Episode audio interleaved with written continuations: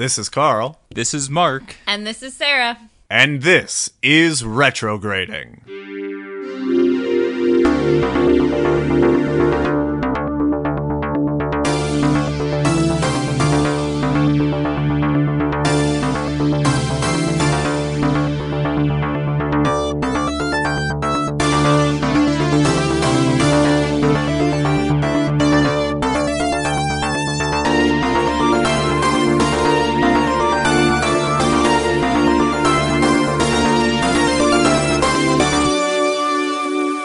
This is Retrograding, the show where three 90s kids give adult looks to our favorite childhood films.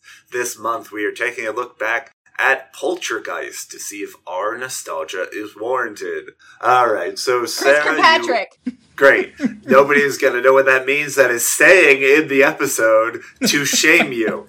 Um, so you brought this forward. Uh, so do you have a 60 second synopsis of Poltergeist Yeah. for our listeners? Do, No, do but we I need never to do. clarify before she does that in case the listeners want to go look it up and watch it themselves? I don't think we do because when I, I, uh, I, both you and I didn't know the film had been remade. Like the film we are talking about is the 1984 Spielberg version. Apparently, there was a remake in 2004 because we're only doing remakes now. Don't watch that. When people talk about Poltergeist, they're talking about this film, the 1984. Yes. version. Don't watch the remake. Yeah, never watch the remake. It doesn't have Ru- Zelda Rubinstein in it. It's not worth At it. best, it's going to be as good as the original, and so they're only setting themselves up for failure. It's never going to be better. I love Sam Rockwell, but it's not worth it. Anywho, Sarah, I am going to put 60 seconds on the clock, and you're going to explain the plot of Poltergeist to our listeners. No, Are not. you ready? Never. yes. Uh, I'm well aware of this. I am so excited to see what nonsense you come up with. Uh, so here we go. In three, two, one, go. So this family, headed by Coach from Coach, um, starts having creepy things happen in their house, like their little girl saying they're coming and uh, chairs moving across their kitchen. So they call in some ghost people from UC Irvine. Go Irvine! And the ghost people say, say we think it's a poltergeist, but weird things keep happening, like bugs in their food and creepy clown things. And they decide they're not enough, so they call in the big ghost guns, which is Zelda Rubinstein. And Zelda Rubinstein says, It's worse than you think. There's many ghosts. And um, turns out their home was built on what used to be a graveyard. And the little girl gets eaten by the big ghost into the closet. And Zelda Rubinstein tries to get her out of the closet. And she comes out like giving birth to a baby and is all gooey. And it turns out they just moved the headstones and not the bodies. And there's real skeletons. And they finally leave the house, and the house destroys. And then Coach pushes the TV out of the hotel. The end. I mean, you got a lot of parts in there. I'll give you credit for giving it a shot.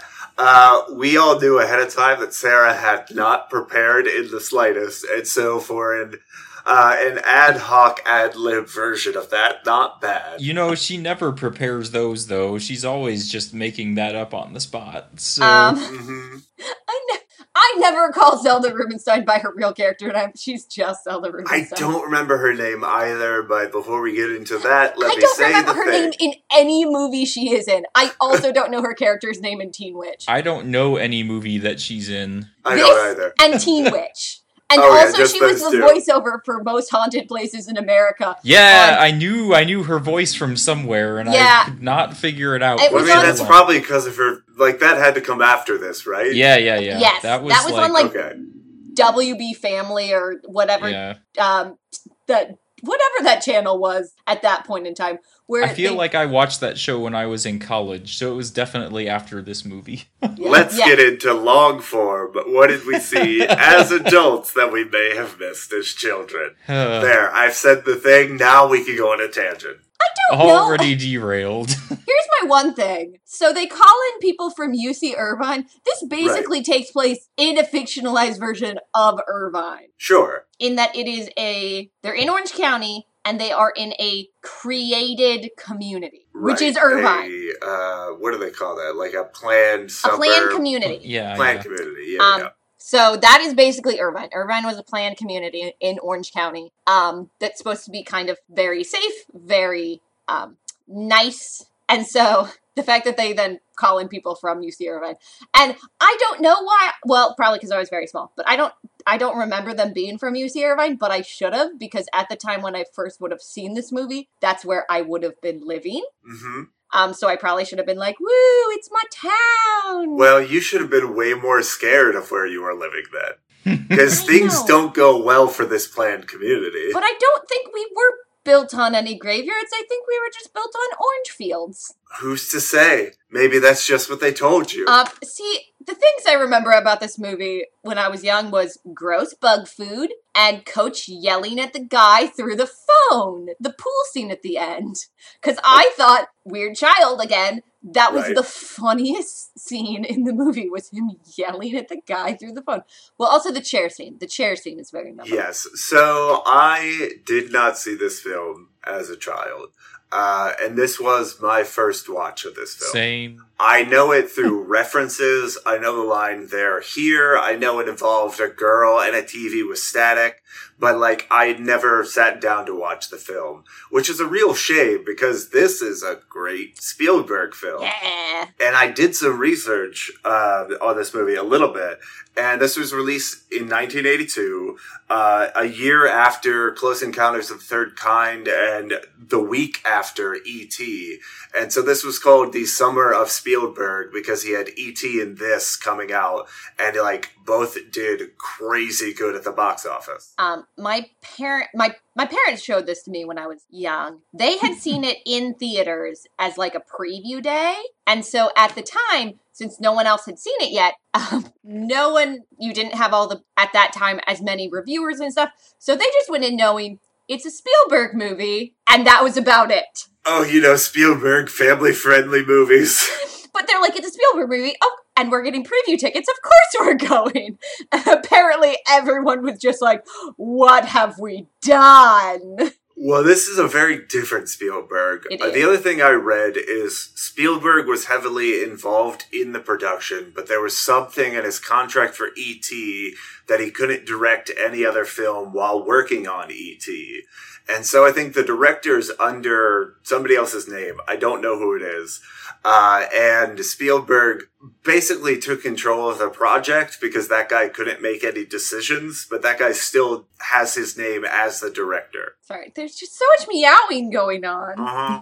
She just Um, wants to be part of the, the other show. thing I learned about this film, which I found very interesting, Is is, this film was a it was originally planned to be a direct sequel to Close Encounters of the Third Kind. Uh, and then when the they were planning this, the guy who was slated as the director was like, "Nah, I don't really want to work with aliens. Why don't we do ghosts?" And it just became this film. And that it, I feel like I have may have heard that before, but again, I had never seen this movie, so I I guess I wouldn't have ever connected it. But it's kind of the same thing you said. I I had I knew references, the girl in front of the TV and all that, but um I don't know. I guess to me, I'm looking at it as an 80s horror movie, and some of those were not great.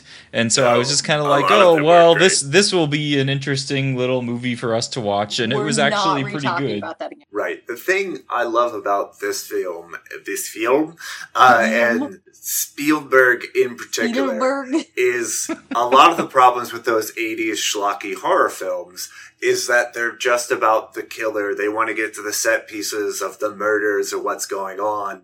Uh, they don't really care about plot because that's not what the film is about. But Spielberg sprinkles this film with so many specifics and like the things that the ghost experts are talking about kind of makes sense. He gives uh, great specifics to the the mom and the dad and this family. Like he creates a world in a way that a lot of those other 80s horror films don't. And Spielberg is a master at doing that. Um, I also really like how this film builds because there's a lot of like ghost movies nowadays where you're like, why are you still in the house? Get out of the house. Mm-hmm. Whereas this one, it's small things at first. It's moving chairs and stuff that you're like, well, that's weird, but like, that's not gonna kill me. That's not. I I love that initially the mom isn't scared of this. She has found a phenomenon in her home and is really excited. Is like, here's this strange thing. Let's do an experiment to see if it works for everything. Yeah, and so it makes sense. Yeah, we're going to call someone in to look at it, but we don't need to necessarily leave with our children because it hasn't hurt anyone yet. Whereas, like, the people where it's like, in like modern day one, where it's like, well, it's thrown a whole bookcase around the room. Why are you still here with your like four year old? Well, I mean, hands are coming out of the wall, but we did buy this house. So, hmm, yeah. But it makes a lot of sense here because the first sense of attack is the night when the little girl gets taken. Yeah. And because they can hear her through the television, they know she's still here in some sense. She's still alive. And so they need to stay in Yeah. the home until they can get the girl back. At, at the point where things start escalating, they escalate very quickly. Yes. It's not like one spooky thing happened and then it's two days and then another big spooky thing happened where it's like you totally have time to leave and just leave. This is like spooky thing happened and it's all downhill very quickly and there's no time to do anything. Yeah, that the sense of escalation I took uh, initially as potentially being a dream sequence because that's what I've seen in modern horror films. If it jumps that quickly, it's not real. It's just a sense that one character is getting. So, like when the boy was scared of a thunderstorm that was approaching, and a tree breaks into his room to pull him outside.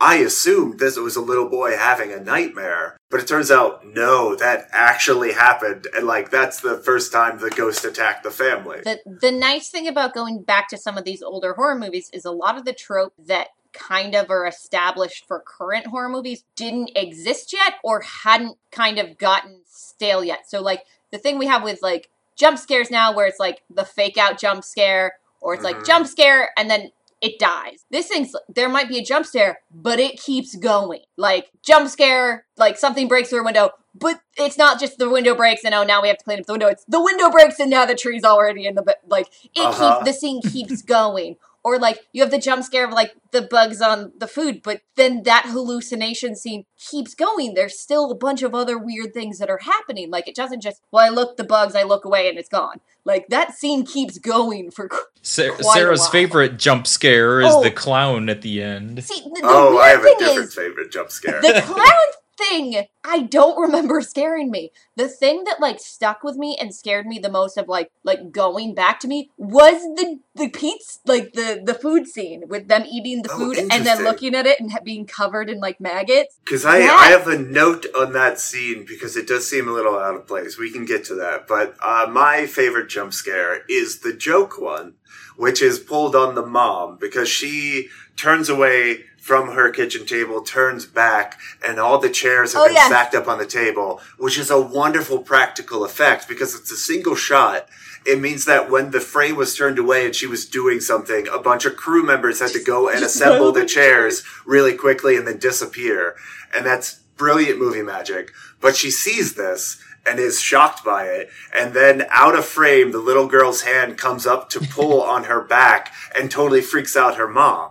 And like, we know as an audience member that it's not the ghost, it's the little girl's hand, but it's also coming out of a frame disembodied and it's a little creepy. And we get the same kind of sense that the mom gets because being jolted away from this. yeah but no like the clowns didn't scare me it was the food and getting the girl back out of the void Yeah. it was there was just something visceral and ugh. Absolutely. We we should definitely talk about that. I mean, we're not going to go through the whole plot because there, as you kind of pointed out in the 60 second synopsis, there is so much plot to this. Th- th- a lot of stuff happens in this movie. They, once it starts going, it just goes. That is what I love about Spielberg, Spielberg films, especially this one, that it is so densely packed. Like he doesn't just do one thing and keep repeating himself. He keeps uh, iterating upon it and slightly changing things and then ramping things up and like progressing and progressing and progressing. But but it does give you time at the beginning to be like be with this family when they're normal for for a little bit. And then when things are a little bit weird, but you see how a normal family handles Mhm. a little weird. And then it's just like, nope, completely nuts, we're to 11. And looking back at this film from 2020, it is so interesting to think of the anachronisms that are in this film. Because a big part of the film is the dad keeps the TV on when he goes to sleep, and at a certain point during the night, the day's programming is over. Like TV just used to stop and go to static at one point. Because the film starts with the national anthem being played, which was weird because we had initially scheduled this towards the 4th of July. As like, is this a 4th of July movie?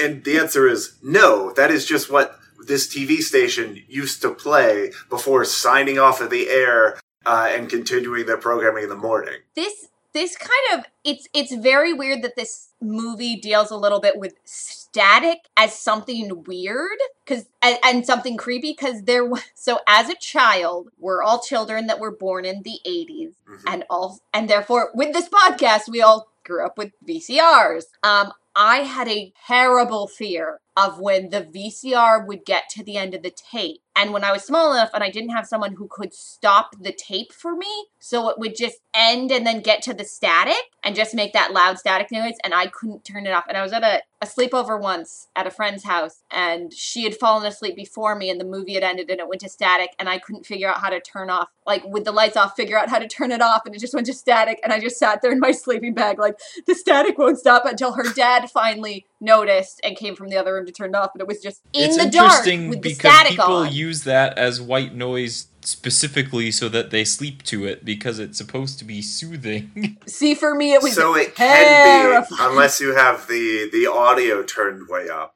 yeah. Well, which yeah. you may have needed to do because like the way TV signals worked is based on your signal strength is how loud your TV would be. And so sometimes you had to really turn it up.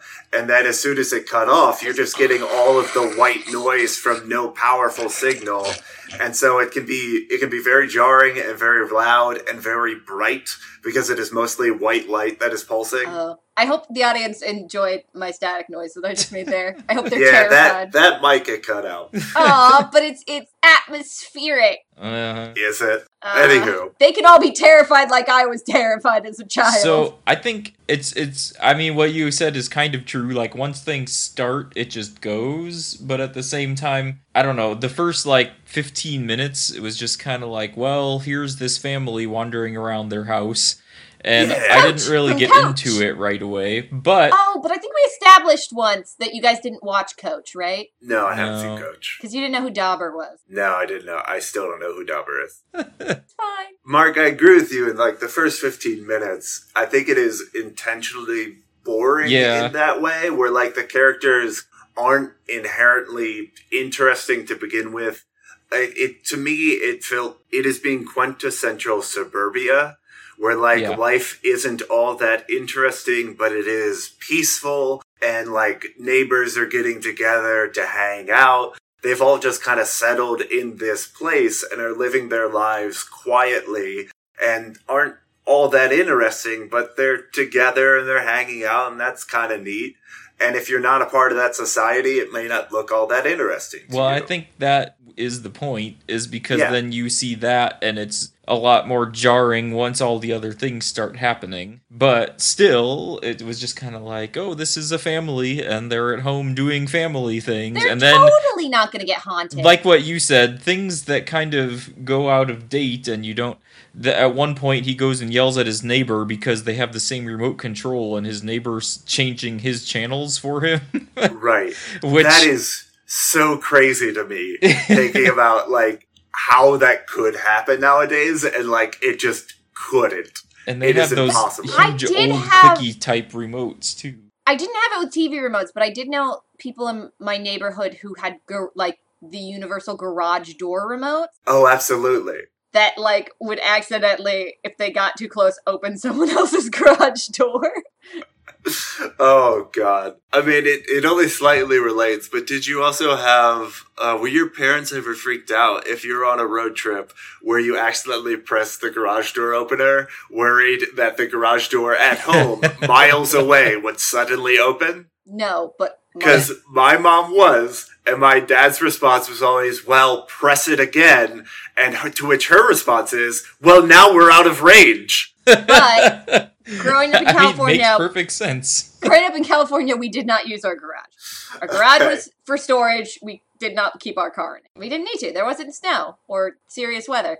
Um, I have a new reference. It's no longer Coach from Coach. Okay. It's Mr. Incredible from The Yeah, Incredibles. there's Oh, yeah, yeah. that. So we can definitely talk about Craig T. Nelson. I love in this Craig T. Nelson. Because in the initial 15 sec, 15 seconds, 15 minutes of this film, where they're establishing all the characters, he does seem to come off as like that typical suburban dad, like the dad from, uh, say the Wonder Years, where he's not really connected to his family. The mom kind of takes care of the kids. The dad goes to work. He comes home. He sits in front of the tea and drinks beer, and he's not really a part of the family. On the weekend, I barbecue and wear khaki shorts. Exactly. I'm going to have all my friends over, all the guys from the neighborhood over to watch the game. I don't know what the kids are up to. They can take care of themselves. I'll be here.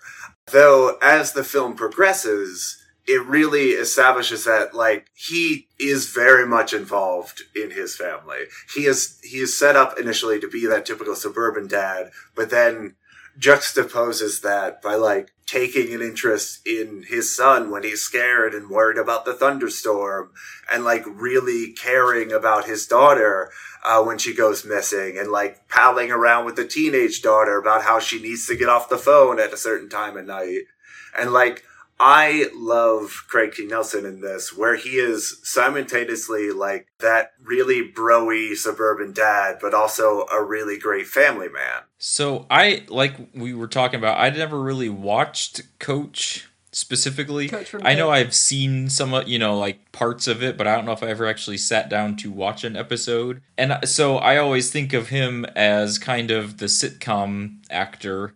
So this was a big like to see him doing not only the family stuff at the beginning, but then doing the freaked out parent running around yelling at people and like horror movie dad at the end.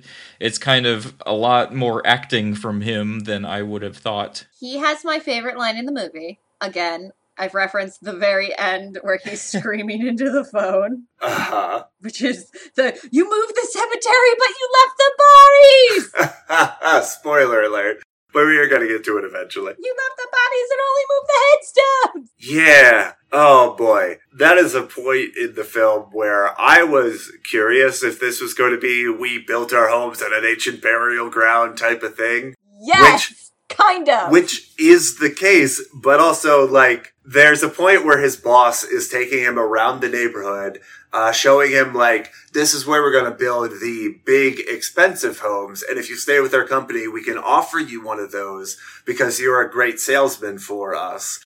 And he's showing off this giant hillside that looks over the valley, and it turns the camera, and where they're going to build the house is this graveyard. Uh, and Craig T. Nelson is worried about this, because why wouldn't you be? And his boss says, it's not an ancient tribal burial ground, these are just people. it's, the boss has a very strange opinion about buried people and whether or not people who have people buried in cemeteries would like to visit them. it's such a weird take on the like 80s trope of like corporate greed thing and like sticking it screwing the little guy over but with ghosts and it's so funny to me Well, and uh, during that same scene, he, you know, he was talking about, well, are you, what are we going to do about this graveyard here? You just get, you know, we can't build here. There's a graveyard. And he says, oh, we'll just have them move it. We've done it before. And then it's kind of like, hmm, That's I wonder where they did it before. that's not crazy moving graveyards does happen Right. yeah. And that's fine. but normally you don't cheap out on moving the graveyard Right, right. Normally there's some, I don't know, government oversight in moving a graveyard in that they verify that like nothing is stolen, all the headphones are, or the Headphones. headphones, headstones are in the right place, uh, and that the coffins are actually moved. Yeah. I don't know how you would move a graveyard without moving the, the graves. So the thing that gets me is they built homes on this. Homes have foundations Yeah, built right. into the ground. Does the foundation not go six feet down? This was Would what I was going not to ask Sarah because she grew up in California, right? yeah I, I don't think this specific house even has a basement, which I don't. I- know. I don't think it but has a even basement. without a basement, there would be a foundation which would go down more than six feet. Yeah i don't know about that but house, I don't know of a single house that I ever went to in California that had a basement. They're just not common there. You don't need them because obviously we don't have tornadoes or really any like sort of weather where you You do have earthquake. you don't go underground for earthquakes. No, I know, but your house needs the foundation and Yes. all that. Yeah, I don't know how how deep a foundation goes. Sure. I'm not an engineer or a construction. Maybe it's less than six feet, but you would still see some of the dirt disturbed if you get down deep enough. Sure. And I don't know how old this cemetery is. So the thing that I found curious is they talk in the film how their house they moved into phase one, which apparently was built in this graveyard. And then I think they mentioned at some point that their youngest daughter was born in the home, where, and she's five years old. Mhm. And so they've been there at least five years. Why is it now that the ghosts are starting to come and bother this Well, family? and what I wondered is so again towards the end when everything else starts happening, it's the whole neighborhood. Why is it only their house for the majority of the movie? like I wonder if which is not fully explored in the film. There's there's a lot of for the the amount of detail that is in this film, there's a lot of like stories threads that start and then aren't fully explored. And this is definitely one of them. Because I my interpretation was the ghost needed something to let them out or like something to connect them to the real world, which they found in the young girl. And once that connection was established, they could start affecting the real world and ramp up their power, yada, yada, yada. But like, the film doesn't explicitly say that. It's left to an audience's interpretation. Um, yeah, Zelda Rubinstein, whatever her character's, t- something with a T. T. T. Because the, the other things that I saw that Uh, were explored, introduced, maybe, uh, that were introduced and not fully explored in this film, uh, were the beginning of the film sees the young girl wandering down the stairs when she should be asleep, uh, and yelling at a TV screen, which wakes up the entire house. And nobody comes to talk to her, even though she's screaming at a TV. Everyone's just kind of sitting there around her, waiting to see what's going to happen. And later in the film, the mom explains that the girl sleepwalks, much like the mom did in her younger days. And so the idea was that while sleepwalking, she went to the TV and they were afraid to wake her up because that's not what you do to sleepwalking people.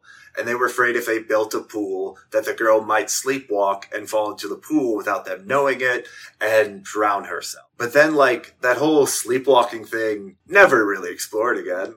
It was brought up as a fear and then just abandoned. Well, I guess my take on that was that maybe this was the first time she had been sleepwalking, and so the mom was just assuming, hey, maybe she's just sleepwalking because I did that when I was growing up. And really, she was actually woken up by the voices she was hearing from the TV, so she wasn't actually asleep, which may be why she never did sleepwalking again after that. Interesting. But I the the other one that is hinted at but not explicitly stated in the film was that the the ghost the poltergeist antics are all based around fears that have been established in the film like the little kid the little boy is afraid of the tree that is outside his window and the tree is the first thing that the poltergeist commands and uses to attack the boy He's also afraid of the storm, and every time the ghost comes, there's a storm going on outside. And he's afraid of the clown, and later in the film, the clown comes to choke him. And it seems like the poltergeist is always taking the form of the fears of the peoples that it's attacking. But this is also left to an audience interpretation and never explicitly stated in the film. I thought the the crazy medium lady said it at some point. Zelda She, Rubinstein. she does She said she- it uses your fears or something. they know what you fear, you need to clear your mind. Yeah. But like, why do they know what I fear? Well, How? Why is that a part of it? Can the ghost read my mind? Is it in my mind? Was the ghost inside me the whole time? They're on a different sphere of consciousness. Uh, they're on a different channel on the TV. yes. they all static channel. All static, all the time, no Um, programming. But Zelda Rubinstein said something about the Carol Anne. Carol. I was trying to do his. Yeah, she Zelda has a Rubens- weird name too. yeah. I was trying to do Carol Anne in the Zelda Rubinstein voice, and it just just The, was the not. Zelda Rubinstein Yeah. character we need to get to because she is wild. Caroline. Carol. anyway, that she's like she's like a light, and she distracts them from going to the real light. yes. And maybe she has to get to a certain age for that light to get bright enough that they start getting so. So the poltergeist, and we keep saying poltergeist, but it's actually poltergeist. There's there's many little poltergeists, and then there's the big poltergeist, which is the bee. Okay. So, but they're like fireflies, and when when Car- Carol Anne Carol. little. she was just like a little glow light. But now she's turned into like one of those like army flashlights that they advertise on TV. And now she's really bright and they're like, oh, I don't want to go to the light. I want to go to Carol Anne. And now they're being a distraction. Ah, okay. So that's why they. It took five years for the ghost to come Because she, cause she wasn't bright enough yet. She was just a tiny, cheap $1 she was too mini flashlight. Dumb. She was just a keychain flashlight before. And now she's a big mag light. Did that? So I why was she that. special? Why didn't they come after any of the other people that were like? Well, they did. They came after the young boy as well. He's he's like a medium flashlight. I think she was special because one, she was born in the home. They have known her her entire life. And two, I think she may be the youngest child in the neighborhood. And so I think there's something about how young child young children are so full of life. I also think it's just because she's a creepy blonde child, and creepy blonde child children also just have a special connection to spiritual world. And Give me several examples. um, oh, I guess in The Shining he's more of a brunette. Yeah, though Maybe that's it. She just says The Shining. Some people I was just gonna have say The I was gonna say the twins that movie, but I think they're also brunette. yes. no, are are they? Yeah, they come play with us. I believe they are. Also, they're dead. They got murdered by their father. Their father should have yeah. murdered them. Danny also maybe got well, not maybe, almost got murdered by his But he didn't get murdered because he's in a sequel. Yeah, we should not watch that. Anyway, back to this. Should we read it? Is Put it on the list good? for the podcast. No, it came out this year. Last year? Oh, I don't remember. This year has felt like a million years. The point is, um, Firestarter? Is she blonde, blonde in Firestarter? yeah. It's uh Drew Barrymore, isn't it? Barrymore. Yeah, yeah, yeah. Well, back to this film. I really love the foreshadowing that Spielberg does, especially in like, even though it's not fully explained why the ghosts are taking on the form of people's fears. Because that's what ghosts do. Oh, yeah, but all the fears are established, which is foreshadowing to the ghost coming in that form. Like the the clown is definitely foreshadowed very early in the film before it gets to the end where he actually attacks the boy. The other great foreshadowing that I saw was the boy and the girl have a pet bird in their room.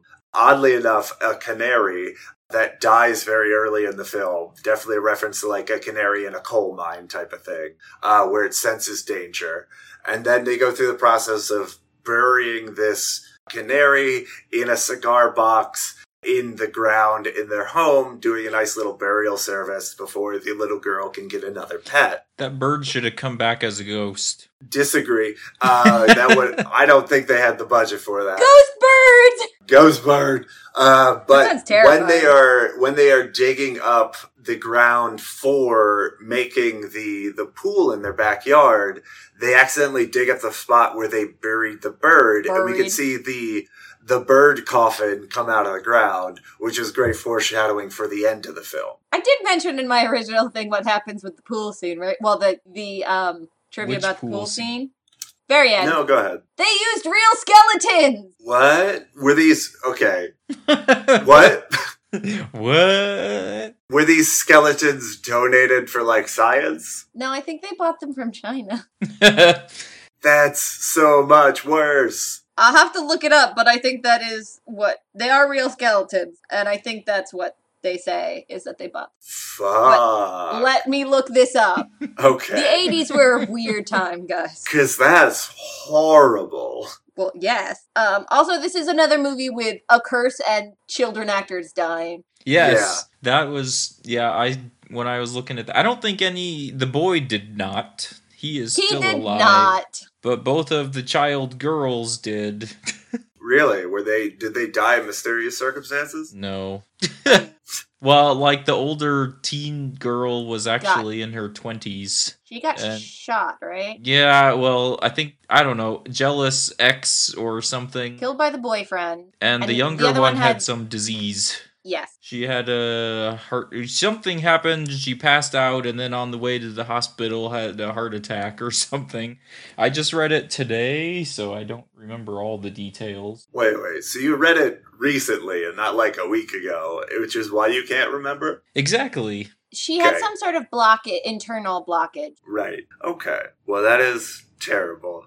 And I'm sure with the cult status of this film, people have definitely attributed that to being a cursed film. It does get mentioned in um, references of cursed film because there was other stuff as well. Sure. Uh, but I don't necessarily buy into that.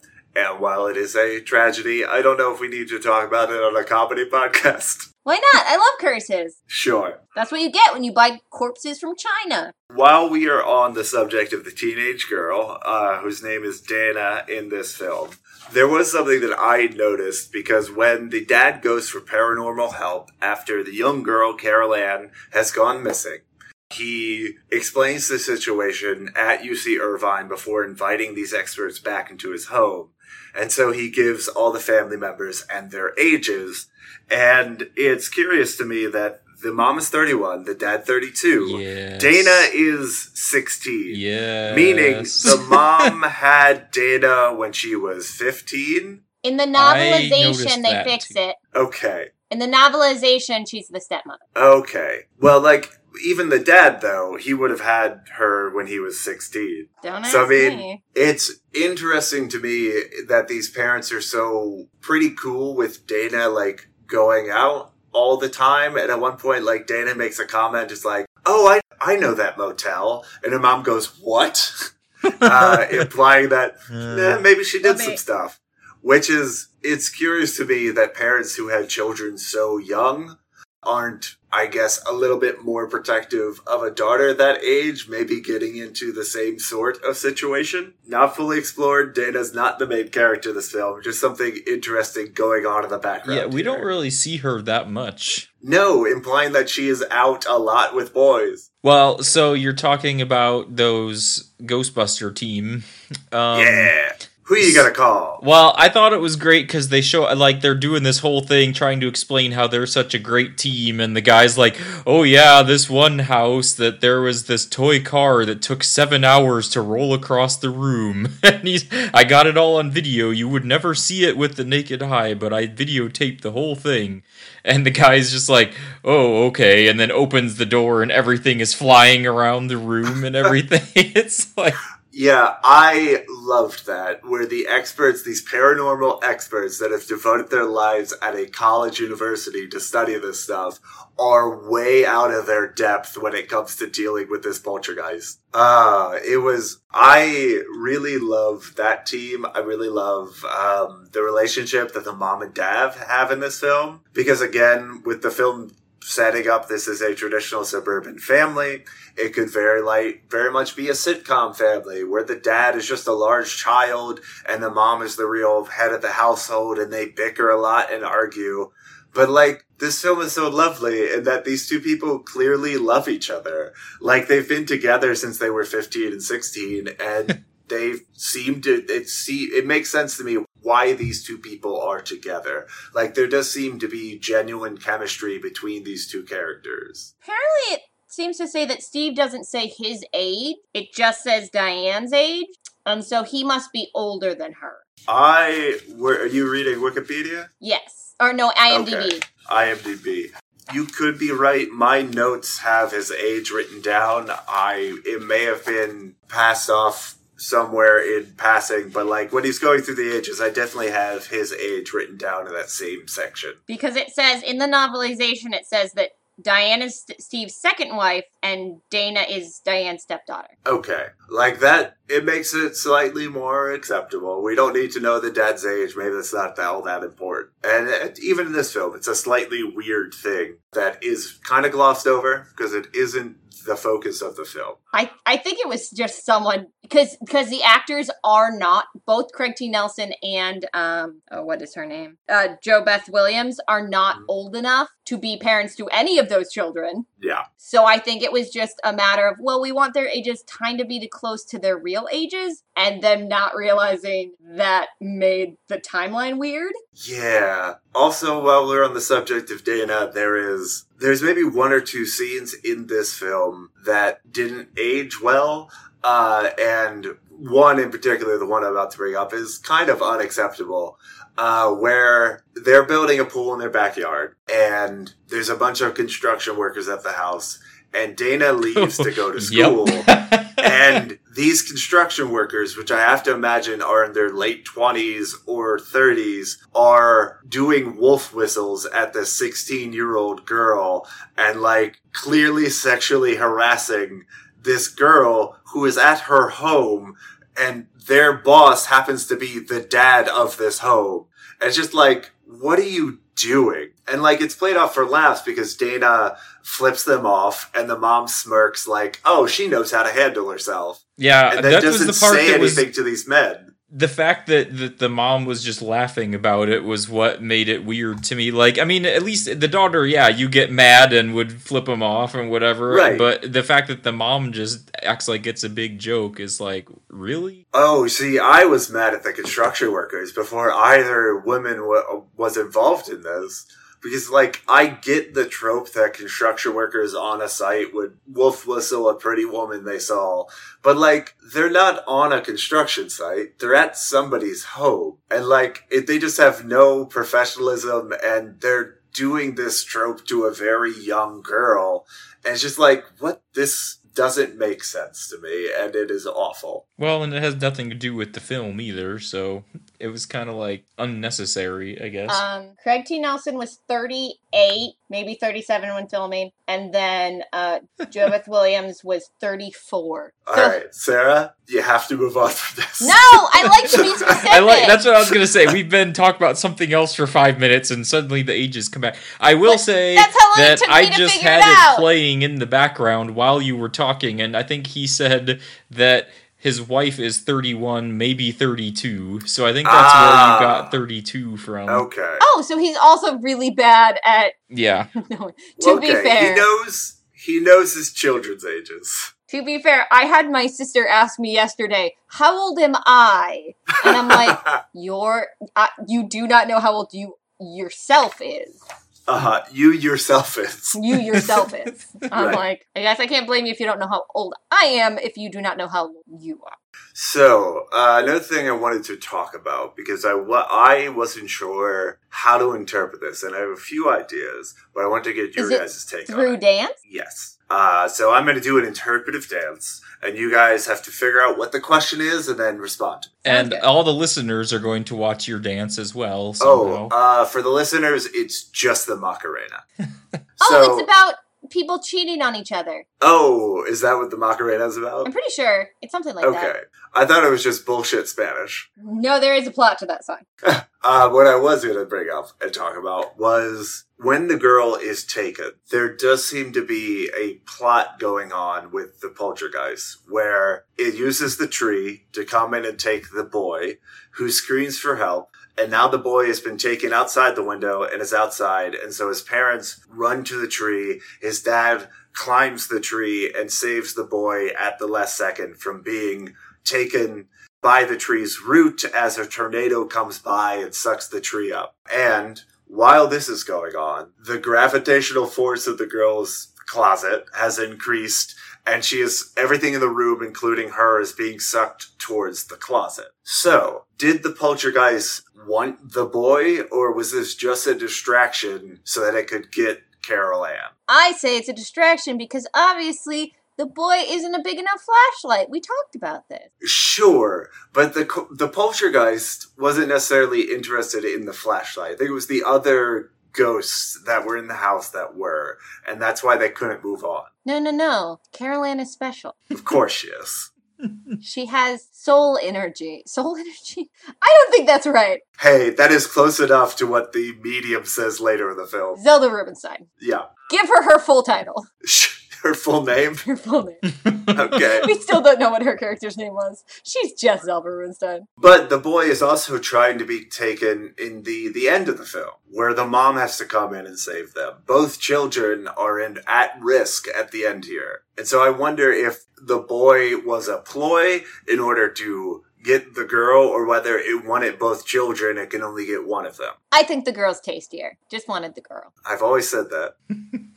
And then I think at the the end, it's just desperately get trying to get what it can get, and it'll take like Carol Anne's steak and the boy's a hamburger. And at the end, and and in the middle, it's like I can be picky and just take the steak, but at the end, everything's going wonky, so I'm just gonna take whatever I can grab. I like that you brought up steak uh, because it leads into the, The, other cool part of the film I practical wanted effects to talk about about. the walking steak. oh, that is great. They just stuck a wire in it and went boom. That's really great. Um, uh, I'm but I wanted to get to establish this to, to our listeners. The paranormal experts in the university are staying at the home overnight. The family is sleeping in the living room because all the bedrooms were upstairs, and that's uh, the girls' room is where all the weird activity is going on, and so they kind of want to isolate themselves because from that. again, she's a mag light. Right. Um, and so the two guys on the paranormal team are up really late at night, and one of them decides, well, we're going to be up for a while. I'm going to go get a snack.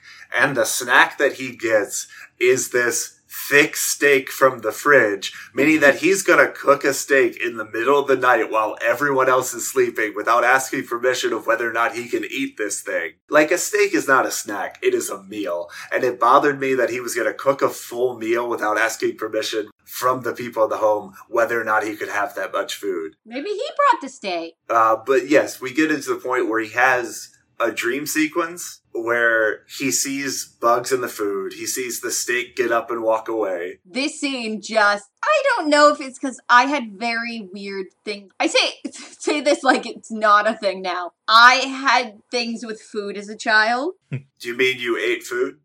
Were you were the things with food the meals that you were served?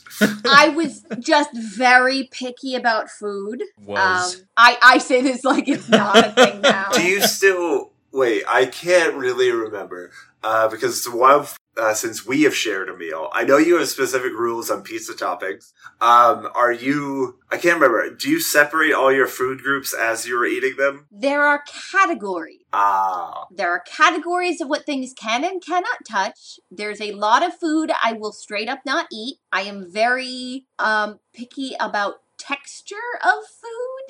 Um there are some foods I just can't physically digest, like raw onions. makes sense. Um and there's just some things that like physically looking at them make me want to die. and so I don't know if, and and this is something that like I have always done the whole food separating thing. I have always been super picky like like it's never been an issue to the point of like I needed I mean I'm sure my parents thought I needed help. But like I could always get the proper nutrients and stuff so it was never like a super big issue. It was just obnoxious. But because I had all those things with like looking at certain foods mixing together, like made me physically ill and things like that. This scene with food was somehow like the scariest scene in the movie for me. Like food with just just food. So this this scene specifically reminds me of a scene that freaked me out as a kid. Um, it was from the movie Ghost Ship, and we should watch that movie. I love that we movie. we should. It's great. Maybe it'll be my next pick. Who knows? But there's a scene in the film where they're exploring the ship, and these two guys who aren't really concerned with doing any actual work find themselves in the kitchen. And they start rummaging through the food and they find, oh, cool, I found a can of beans and I'm starving. And so I'm going to start eating this stuff. Oh, this food is delicious. And as they are eating, they discover that what they are in is one of those like paranormal realities where what they're seeing is not really what is happening. And they break out of this by discovering that the rice or whatever they have been eating is just maggots. Like the food has decomposed to the point where it is just all maggots and they, they, they realize they've been eating this stuff for five minutes now. And so their stomach's just full of it now. Everyone knows if you're gonna eat the bu- bugs, cook them first so they stop moving.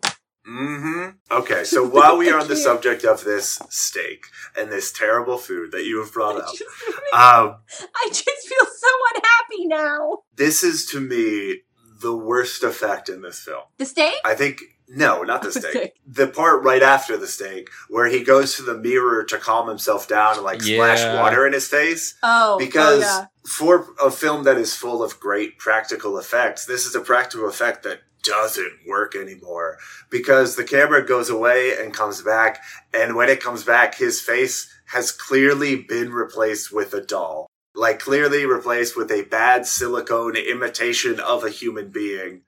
And then he starts clawing at his face uh, I think to get something off of it and then realizes that he's taking away skin and then he doesn't stop and just keeps clawing away at his face until like his jaw comes off. I think for me, this never bugged me, but I think at that point during the movie, I am in so much of a panic. And like, I definitely be the person, like, if any of that food was still touching me, I definitely would be like clawing my face off and like having a freak out that like I didn't even notice the effect. I was just get my face off. Get like I was that Get person. my face my off. face off. I face it off. I think Face it kind of reminds me of I think we talked about something like that for the Terminator when he's like replacing his Oh, yeah, eyeball when he or pops out his something and it's like totally fake, obviously Mhm. not a But real looking. also, we've person. also talked about how much I love a good fake head. So, Yes. I mean, if you like fake heads, this film's got one. but also at that point, I'm so like just melting down that I can't even focus well, on special and it's effects. I like what you said. I think this that effect just doesn't age well, and so for me, it's just kind of like like as soon as it pops up, it's like, oh well, that's a fake head. Something's going to happen to his face, and and Right. it's just like it's not as scary for us as it might have been then because we recognize it. The thing that bothered me here was one, it is a bad effect in a film with genuinely good effects that do hold up. And secondly, this is just a dream sequence. As soon as his face has all been decomposed, he looks away and back to the mirror and he's fine. Suggesting that what he saw in the steak and what he saw in the mirror with his face decomposing didn't really happen. Whereas everything else we see in the film is happening to the characters in the film having a dream sequence occur to someone who's not even a main character is kind of a break of a reality of what we've already established here. Well, you call it a dream sequence, but I I guess I don't know what what else you would call it necessarily. But I feel like he was actually up doing stuff, and it was Correct. just like the poltergeist is messing with him and making him see things. Sure, so it's like a, a daydream instead of sleep. Yeah, but yeah, I guess I don't. Yeah, I don't know what else you would would call it. word. Sure. But hallucination. Sarah has been saying hallucination, but let me say it as a man so you listen. Hallucin. Because I assume if he goes out there, the food is still going to be out on the counter. He just, so all of the eating and the food and the stuff like that, that was happening. Just there was like this ghost overlay. And even the like, maybe he might actually like have been scratching his face. It's just that the actual vision of his face coming off was like an overlay. it's like the opposite of the ghost ship thing. Yeah, exactly. Where the overlay is the horrible thing, whereas the reality is not because it's bad. it's not like Yeah. he was just like the the way it would have been done now is that would have all happened and then it would have been like jump scare completely awake and he would have been in a different room and have been asleep mm-hmm. the whole time i think it was more like a i'm not gonna say overlay again like he was still like if someone had been watching him he was still acting out and doing all of those things just no one else besides him could see all of the fear stuff Right. Yeah. Uh, so immediately after this is where they get documentary proof of the the ghosts. I think they called a, Car- a Carol Anne. Carol Anne! Uh, and the mom is on the stairs, and Carol Anne's spirit runs through her, which is an interesting thing because the mom feels this spirit go through her, and then she can smell her child on her. Now, I don't have children, but I don't know if I could identify a person through smell in that way. But like both the mom and the dad agree, having not been near their child in a couple of weeks, like, yes, that is definitely her smell, a hundred percent. As if they are suddenly bloodhounds. There's certain people, if they have like specific routine, I recognize the smell of. So maybe like she has specific like this is product she uses all the time, and yes, this. Okay, I, products I I can agree. So maybe like she uses Mr. Bubbles bath soap all the time, and so she smells vaguely like this. Why would that be on her spirit? Because her soul also, but like I I understand what you're saying because the specific one I have in my mind is my father my entire life has used old not old navy Old um, Spice. Old Spice aftershave. it's another company with old and it's close because Old Spice has ships in their My, labels. my grandmother, for the most of her life, uh, white diamonds. Elizabeth Taylor, Right. white diamonds. So whenever I I get a musk of Old Spice and it's just like, oh, is my dad here? It's just I get that sensory, sensual. Nope, sens- sensible. Nope, I can't get it. Sensory, There we sensory, uh, memory. Oh boy. Um, I got there. No, but yeah, that's same thing. I that it's like again, but again, like what you said, it would be more products than people. Right, but like they can. I there is something in like newborns where the mom like the baby smell. loves the smell of the child. It's like puppies. It's a baby smell. I don't know if that would continue for five years after being born, though. Maybe it does. I don't have kids. It just seemed weird to me, and I wanted to talk about. it. I I wonder if they're kind of implying at certain times that the mother maybe has a little bit of the shining, but now that she's an adult, she's not as bright. But whatever the weird, she has the glowy spirit, the special spirit, because she talked about like having similarities to the child when she was younger and stuff like that. I wonder if she's saying, well, she also kind of had that, but she at the time didn't live in a haunted house.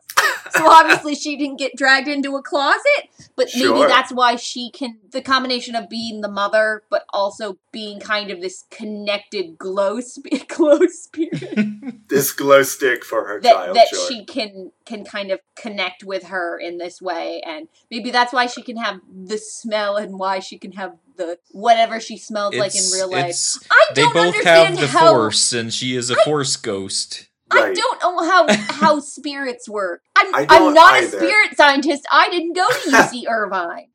So it's interesting that in the novelization, to fix the weird teenage relationship, that they make the mom the stepmom. Only to the oldest one. Only to the okay, that makes sense because to me the connection between mother and daughter in this film is that the mother birthed this child, she created this child within her womb.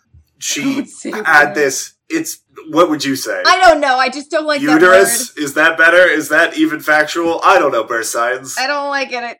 I don't know. I just Anywho, like saying the moist. woman and the child are connected through body because they were at one time the same body. That is This whole what I was getting conversation at. is weird. What? It's that it's the connection that the father wouldn't have, even though he's the same relation to the, the And child. At one point, when they're trying to get her attention, the, she says, "Well, which one of you does she fear?" And they say, "Oh, well, it must be him because he yells at her."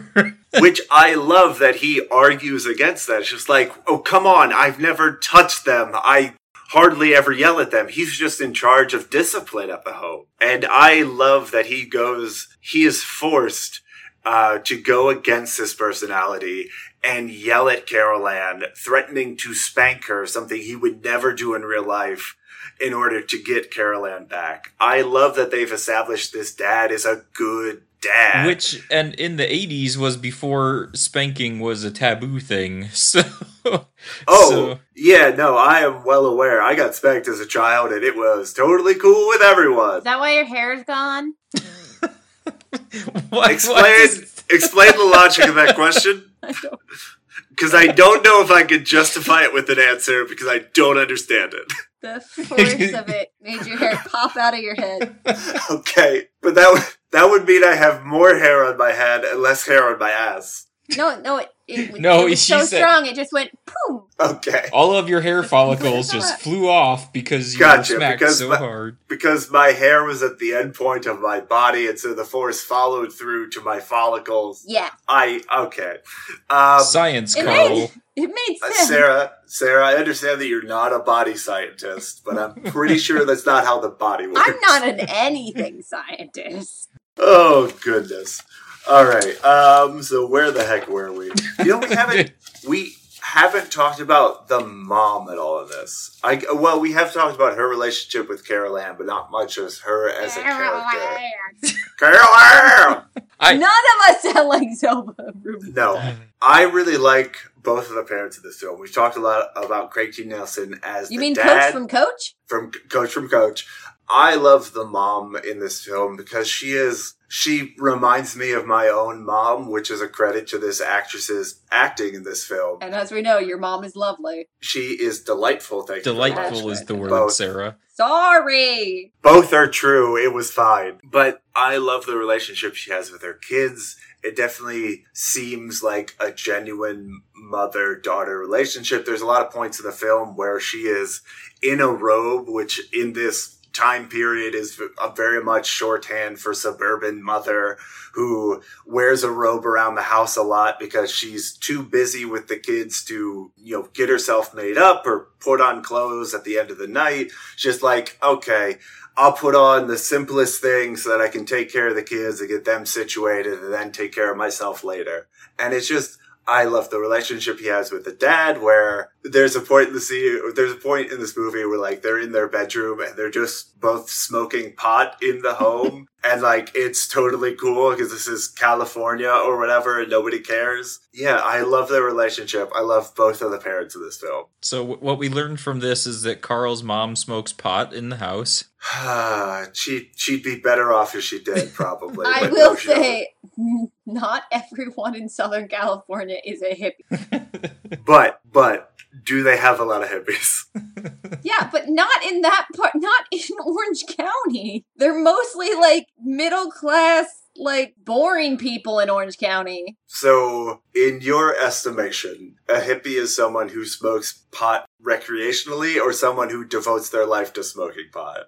Because these definitely seem like recreational smokers, maybe lighting up a weed doobie once a week.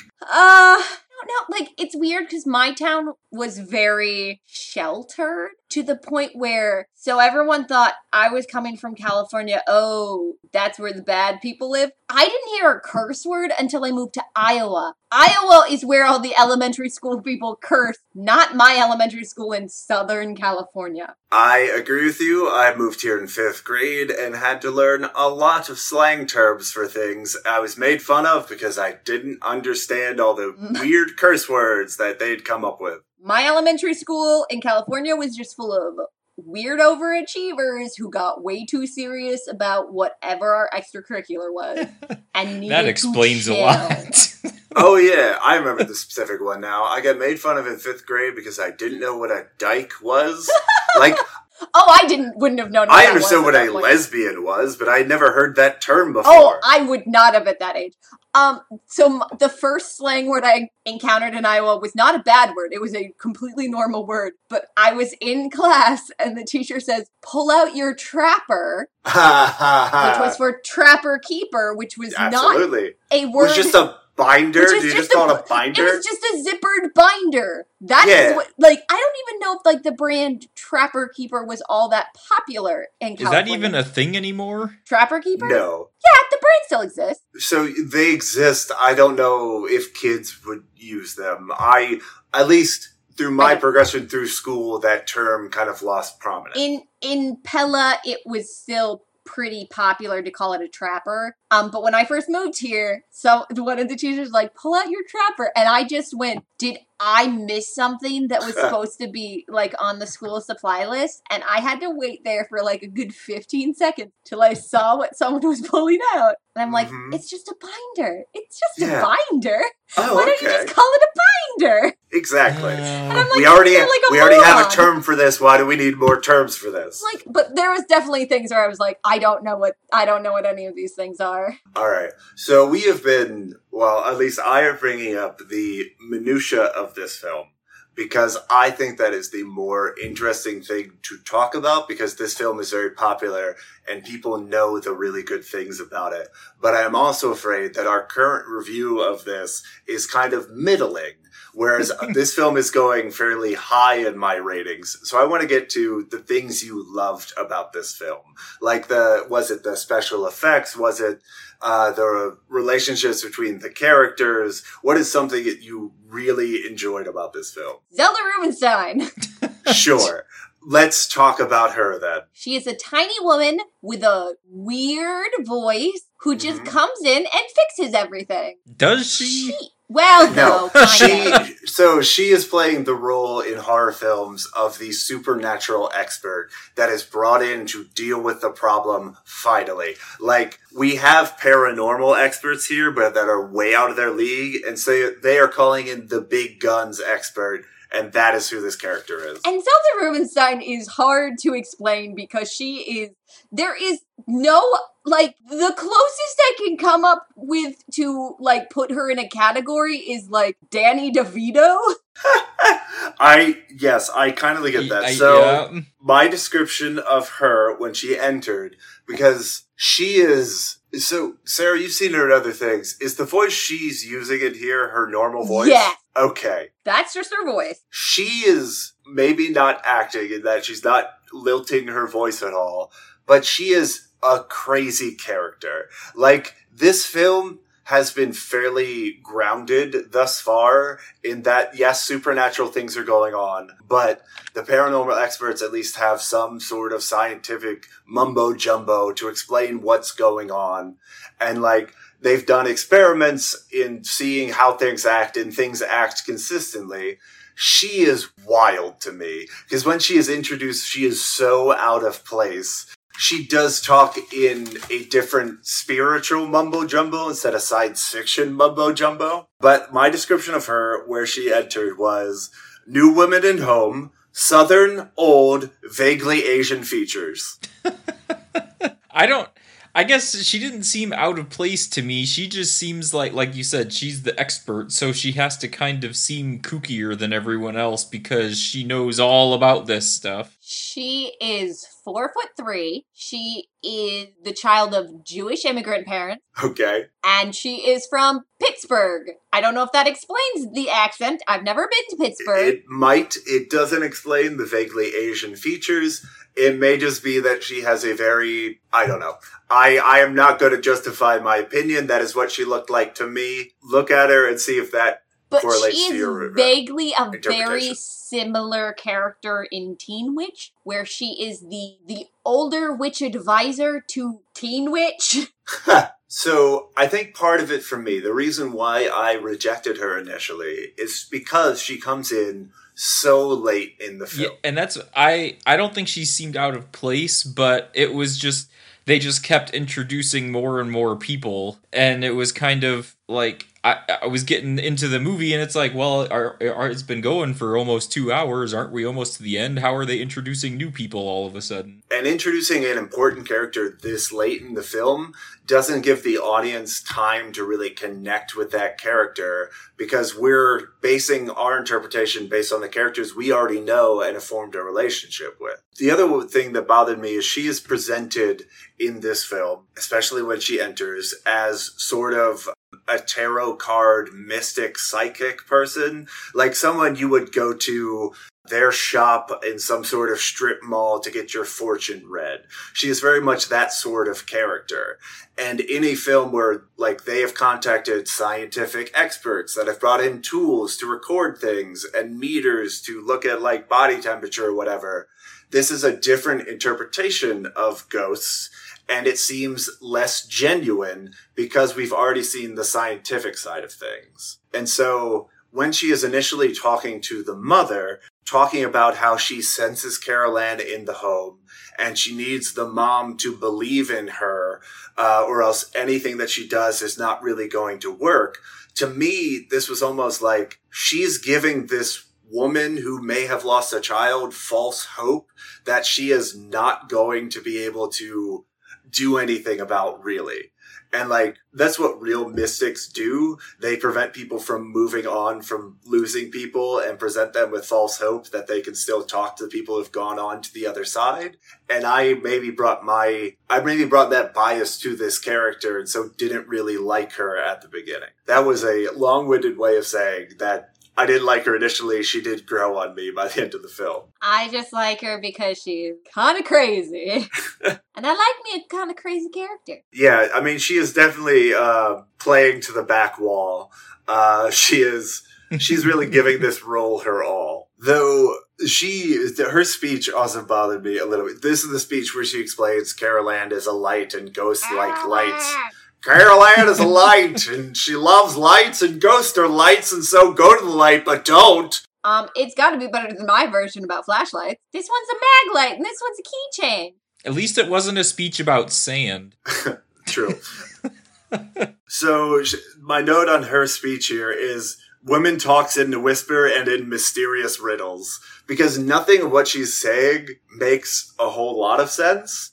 But like it's that weird mystic mumbo jumbo where you kind of get what she's going for. Like there's a life force in all of us and children have a powerful life force and the spirits from beyond can't get to the light because the life force is also a light and it is a beacon more powerful than the beyond. And her her speech rhythm, I guess, is also strange. Which I, I, I nearly think fell kind of- asleep during I her think talking. it kind of adds to the, her. I mean, for the character she's playing, it fits maybe, but it's it's kind of a different pattern where she pauses in weird places, and and sometimes it was difficult to follow. Uh, overall, like she's in the movie for a while, and she's kind of important because she's the one that finally gets them to kind of cross over and try to save the child. But Go to the light, Carol Anne. but I don't feel Clear like she was the most important person in the movie Well, obviously, the family is the most important. His part. family is the most important, and they're definitely the protagonist. Though she is important in that she is the like she is the expert. They Well, call yeah. in some experts that are out of their league. She knows what she's doing, and she's the one who helps the family figure out how to save their daughter. and I guess what I mean, she's important, but and uh, but even if you don't necessarily like her right away, at least Right. she's not like a huge part of the movie, and the rest of it kind of makes up for it if you don't like, if that makes sense. So the the other thing that she brings up, which maybe or maybe not was fully explored, I can't remember, is that the the big bad force in the house, the actual poltergeist, the capital P poltergeist. the beast. The beast. Yes, exactly. She brings up that it's the beast and is pretending to be a child to befriend Carol Anne and get Carol Anne to stay with him. Now, she mentions it's the beast. Did you guys interpret this as this is the devil? I did not. It's interesting. I I kind of thought about it because that is what a lot of people refer to. Now, maybe it's just this is some sort of wild ghost animal, and it is that sort of beast. Oh no! How did oh, you Good. interpret It's beast? not just oh, Don't me. stop oh no! Something messed up. What happened? Am I am I oh, garbled? You're you're you're just down like a two octave. You sound Oh, like you are the beast. All right. Keep your recordings going. I'm going to plug I'm going to take my mic and plug it back in. I mean, it's perfect timing for that.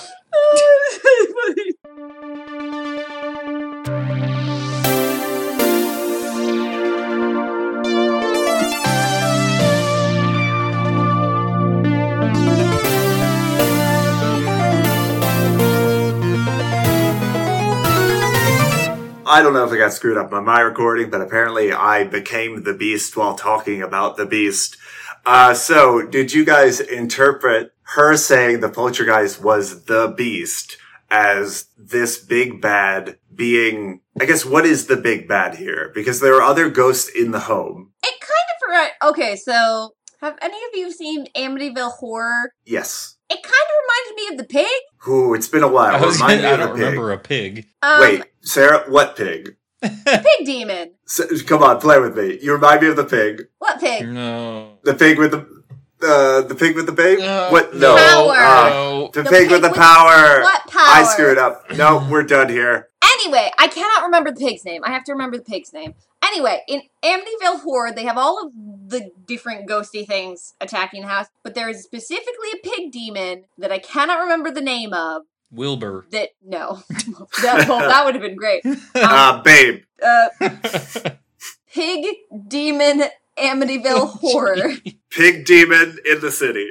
Jody, the pig demon. Jody! Jody. Jody's a terrible pig name. Don't ask me. I wasn't the family that made up this hoax. Ask whatever their freaking names are. I read the book, but anyway, Jody was a pig demon that was specified to have a name within the all of the ghost demons haunting Amityville, and Jody was a pig demon that was trying to befriend the daughter specifically. All right, you keep saying pig demon as that as if that's a very normal thing that everybody's heard of. You know, your neighborhood pig demon. We all had one growing up. I'm saying pig demon because if, if you've read the book or seen the original, it's different in the remake. Seen the original, Jody is specific in it. It's one of the few powers in the house that has specific form and specific intention, and it's befriending the daughter. And that kind of is is what it reminded me of. That it was just kind of it had more form and more power. I will say I looked it up to see if anyone else had said anything about your interpretation. I'll say it gets explained in one of the sequels, but we're not doing the sequel. Oh no, we're not doing the sequel. Um, so I guess you're seeing it as more of a demon than a devil, where it is. It has some sort of otherworldly power associated with the underworld, but is not like the big boss. It's one of the lieutenants or whatever. I will say that's what I kind of interpreted as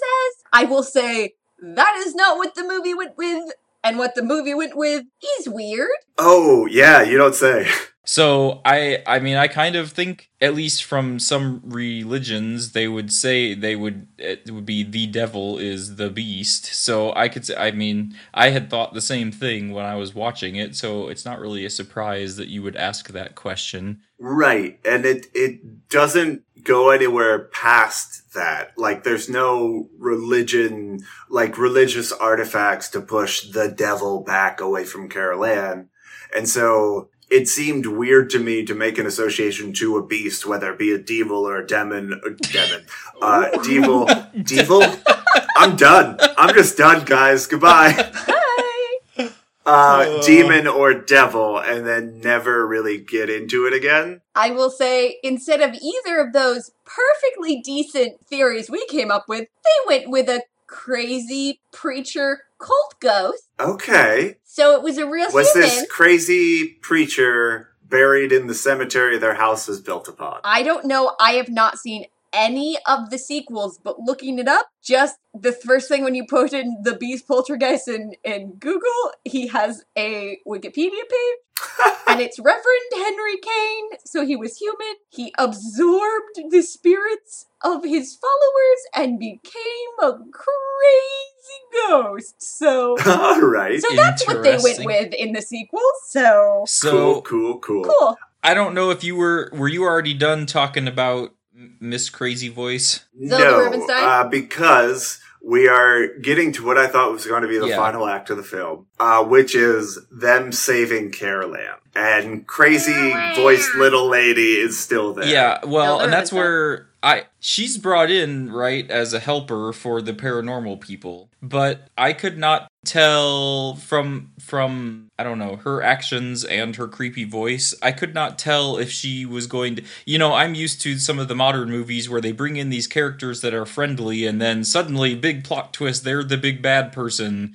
And for a while, I was like, maybe she's coming in to help all the ghosts come out and cause more chaos. And so I I thought maybe she was the bad person. There was a point where I had that thought as well. Sarah, you have something to say? For people who have seen modern movies, Zelda Rubinstein is basically like Elise from The Insidious. Okay, I have not seen this film, but those those of our audience who have appreciate that Someone, analogy. someone will get that reference. I had that thought as well because we're getting into them saving Carol Anne, which is a big part of this film. Because Carol Anne has been gone for the majority of this film. I don't remember the exact runtime, but the the period of real fin- film time between when she is gone to when she is saved is something like an hour and a half. And in film time, that is forever. And so this definitely seemed to be the climax of the film for me because they are finally going in. They are finally going to save this child who's been the running force of the entire film. Uh, and I like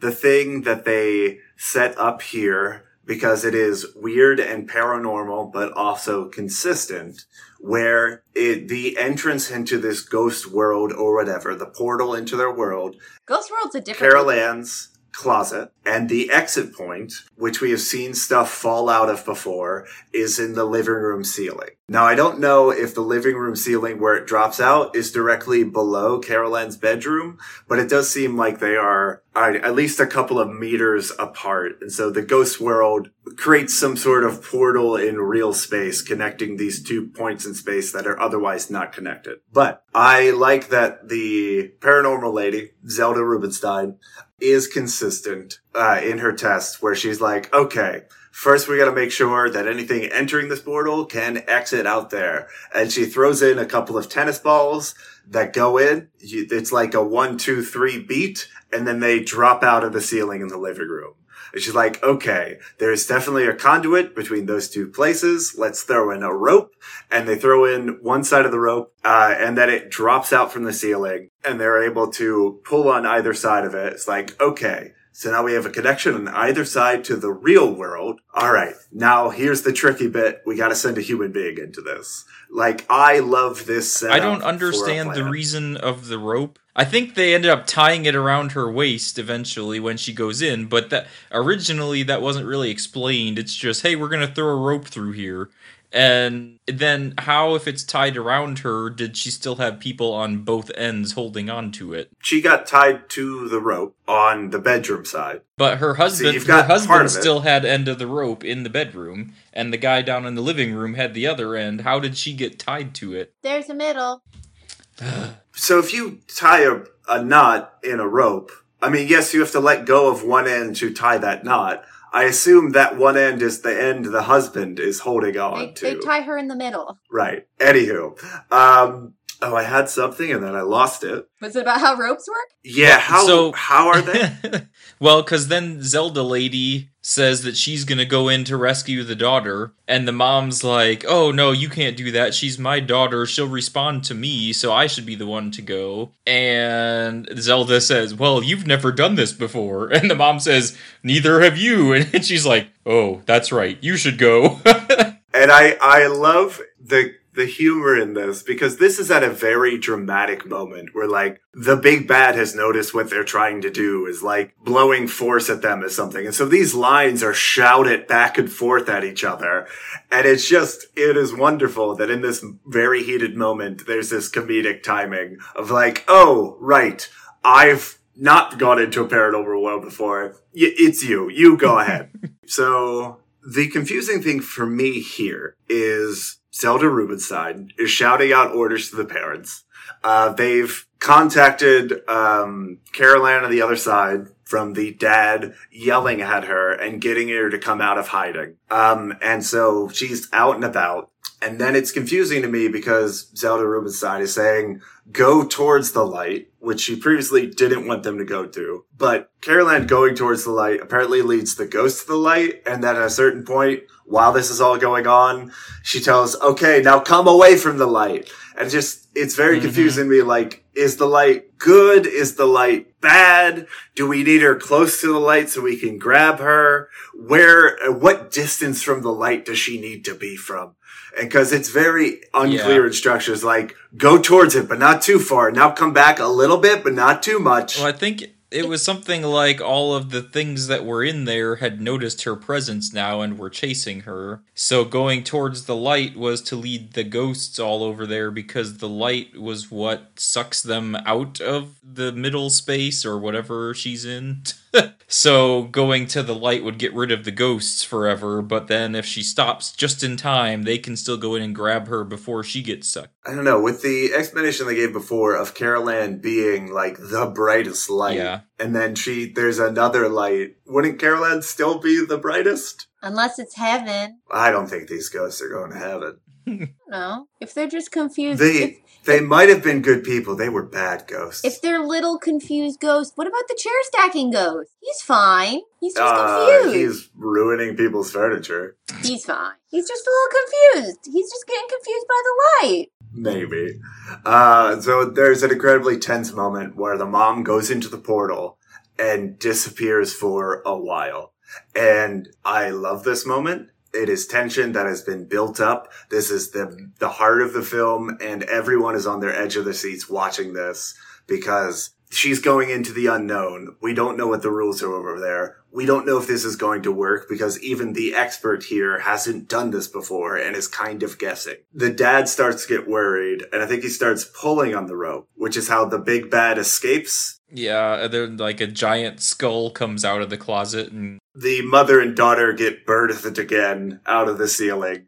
Um, with all this really gooey stuff over them. Super gross. I don't understand why the para- the paranormal side, the other side is just full of goo. Like, is it all goo over there? Ghost goo. I mean Ghost goo. it It's, worked uh, for Stranger uh, Things, so Uh, what is it in Ghostbusters? There's goo in Ghostbusters. Oh, but ectoplasm. Yeah, ectoplasm is a thing. Well, in in, Well. in, in the paranormal community, ectoplasm means yeah, ghosts. so maybe it's just an ect- a bunch of ectoplasm. Uh, and they're not breathing. The dad takes them to the bathroom and starts like spraying off the goo and hoping that they revive. And eventually they do, and the audience cheers. Back in safety, and the only thing that has happened to the mom is now she has a gray streak of hair, much like uh, Rogue from X Men. And then the Zelda Rubinstein says the the line that is both heartwarming but also very incorrect.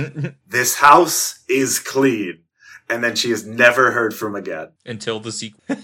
I expected the film to end here because As that's how films do. Like the child is safe, the story is done. But this goes back to 80s horror movies again. Like, if you watch any of those campy slasher films, they do that same thing too, where everybody gets saved suddenly and everything's going well, but then there's a second ending. So, Yeah, usually though it's like the villain is hit and is down and we thought he was dead, but oh wait, there's this other thing that keeps him alive and now he's back again. I don't know. The film the film seemed longer to me because this is a natural endpoint for a film. The excitement has been had, the climax has happened, we are in the denouement now. And the, the emotions are coming back down, we're getting settled in, and like this is a natural endpoint. And then the film keeps going. And I don't think it's necessarily wrong, but it was confusing to me that it kept going and I didn't quite know where to, where my emotions were supposed to be at this moment. In the pool. Oh, I that's where they were supposed to. But there's bodies in there. Think, I mean, even you have some movies you get the big climax and then you still have the ending point to show you that everything is happy now, and then some little joke or something before the no, credits. So you kind of expect that, Turns you know, here's all the little happiness at the end, and then the credits are coming, but then it just But kept going for another 10 minutes. because there's bodies in the pool and yelling at the boss. Right, but TV. But that stuff didn't happen. Like I think if it had happened sooner, maybe that would have been more to Carl's point. I don't know. It just seemed like some of the stuff kind of got slowed down so much for for right for a film that's been ramping up and ramping up and introduced characters and like the ghost becoming more dramatic and more active and more dangerous and they finally get the girl back it does seem to like okay everything that's we've been ramping up to has resolved ha you can take a breath i'm not ready for it to ramp up so quickly again. I think the moral of the story is sometimes you just can't fix ghosts. Sometimes you should just throw it all back in the trash. Well, that's where the house goes at the end of this. Yep. So they're moving out because they don't want to be in this house anymore. They got their daughter back. There's no reason to be here anymore. They're making the very wise decision to pack everything up and get the hell out of Dodge. The mom is putting the little kids to bed. It's going to be their last night in the house. She decides to take a bath because she's got to dye her hair uh, to get rid of this gray streak.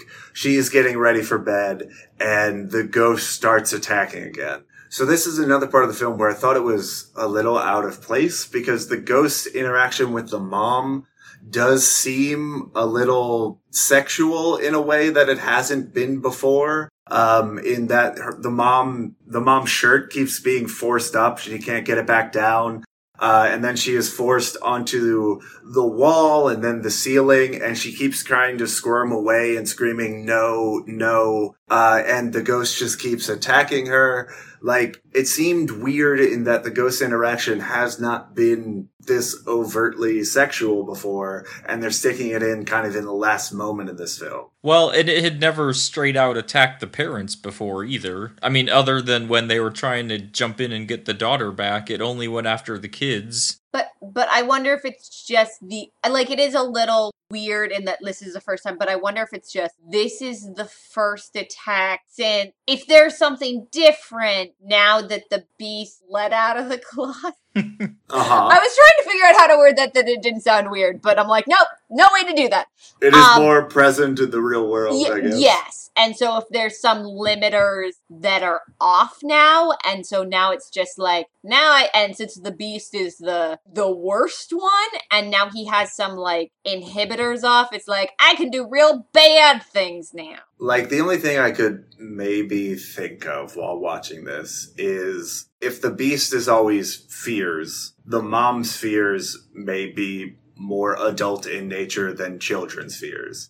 Like I think a suburban housewife may fear a home invasion or may fear being attacked this way in her own home. And maybe it was before it, why it was mostly mostly the children is the children were easier to scare and they were weaker before when they were kind of having to go through whatever like closet force field like go through a layer and then scare. And now that that's kind of been removed to a certain extent now that he's popped through the closet. Because the other thing that happens here is the uh, your favorite clown. the clown doll why the it reminds me of at my grandparents house it's not a clown doll but my grandmother had a lot of really random dolls that just like randomly around and some just sit in chairs and some just sit on counters and i'm just like why why are they just in the chair why do you do that to children Is that better or worse than Elf on the Shelf?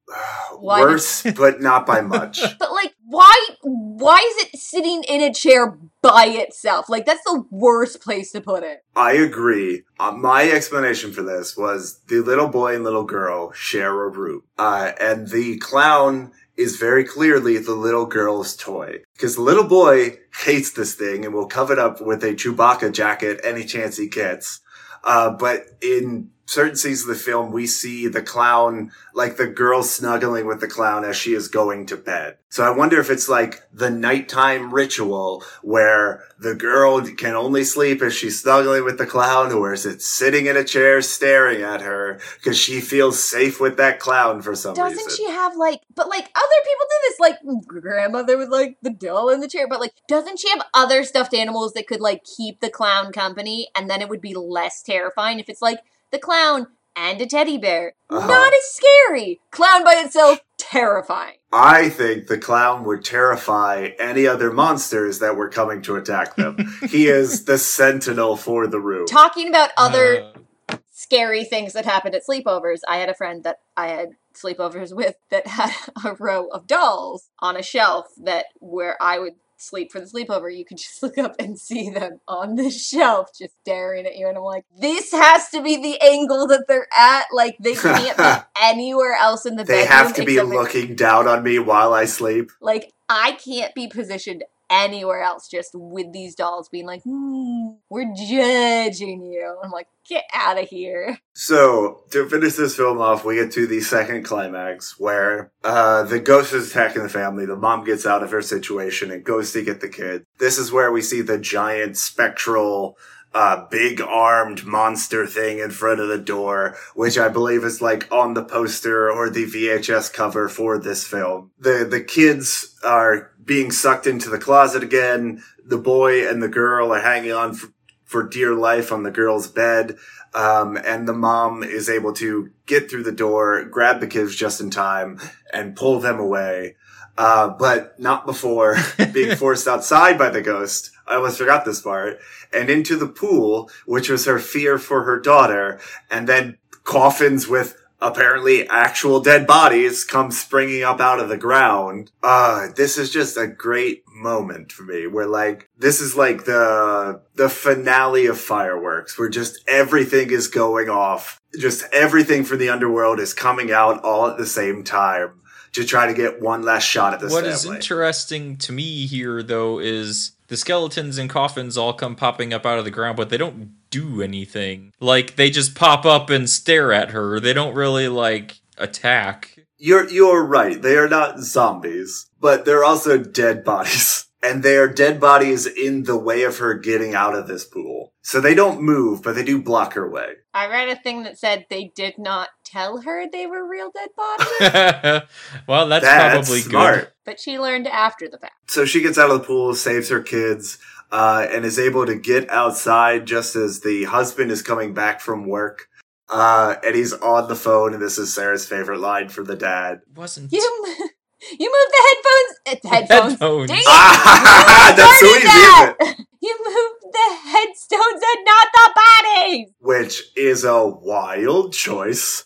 But yeah, apparently that's the cause of all the ghostly happenings is they kept the bodies in the ground where people were gonna live because that's cheaper and look, hey, capitalism. Oh, but Craig T. Nelson just yelling into that phone. I don't know why. It's just the funniest thing to me. Uh, the funny thing to me is like the family loads up the car. The moving truck with most of the stuff is already gone, but they just like, we gotta get in the car. And as soon as they get in the car, like another dead body is flung at the car and onto the, roo- the, uh, the, uh, what is it? The, the lid of the engine. What is The that called? the the hood. The hood. I got there. Anyway, uh, so they, they pull out of the driveway just in time for their teenage daughter to come home be like, whose boyfriend is driving like some sort of Ferrari or something, some very rich convertible thing. And she gets out of the car and she clearly has a hickey on her neck. And she is, she like asks no questions whatsoever, dives into the back seat of the car and they peel the hell out of Dodge as their house is getting sucked away into oblivion. It's just gone. And this is where every single house in the neighborhood also has dead bodies coming up out of the ground.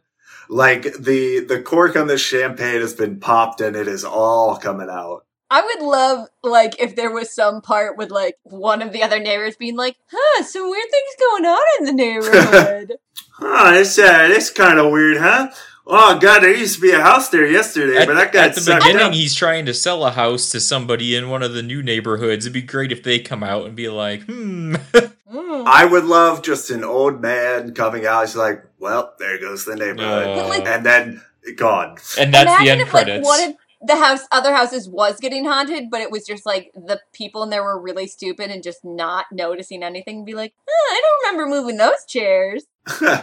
Guess I'm getting real forgetful in my old age. I guess I, I guess the wife moved those chairs to clean underneath the table. I should I should move them back. I guess We're having a real bug problem. This is a new house. We shouldn't be having that bug problem. it's okay. Mosquitoes never bothered me before. We we really need to call an exterminator. Uh, anywho, uh, the final scene of this film, which is a lovely touch, Oh, is the scene. family going to a motel for the night and piling in, clearly disheveled, horribly tired after this ordeal, and just like a family marching to bed after the worst day in history for them.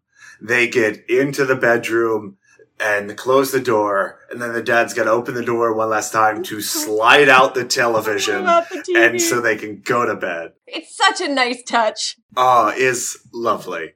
Uh, so that's that's the end of the film. Let's go on to games.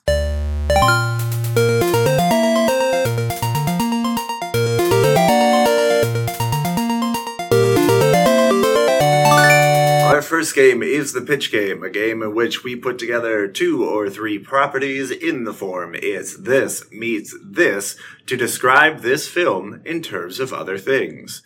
So, Mark, you're going to start us off. Tell our audience what is Poltergeist in terms of other things. This is a movie where a family home becomes infested with ghosts who take an interest in their youngest daughter, eventually kidnapping her. Then the family tries to rescue her, and in the end, the home gets destroyed. And an 80s movie where self proclaimed paranormal investigators take on the task of removing spirits, but soon discover they are in over their heads.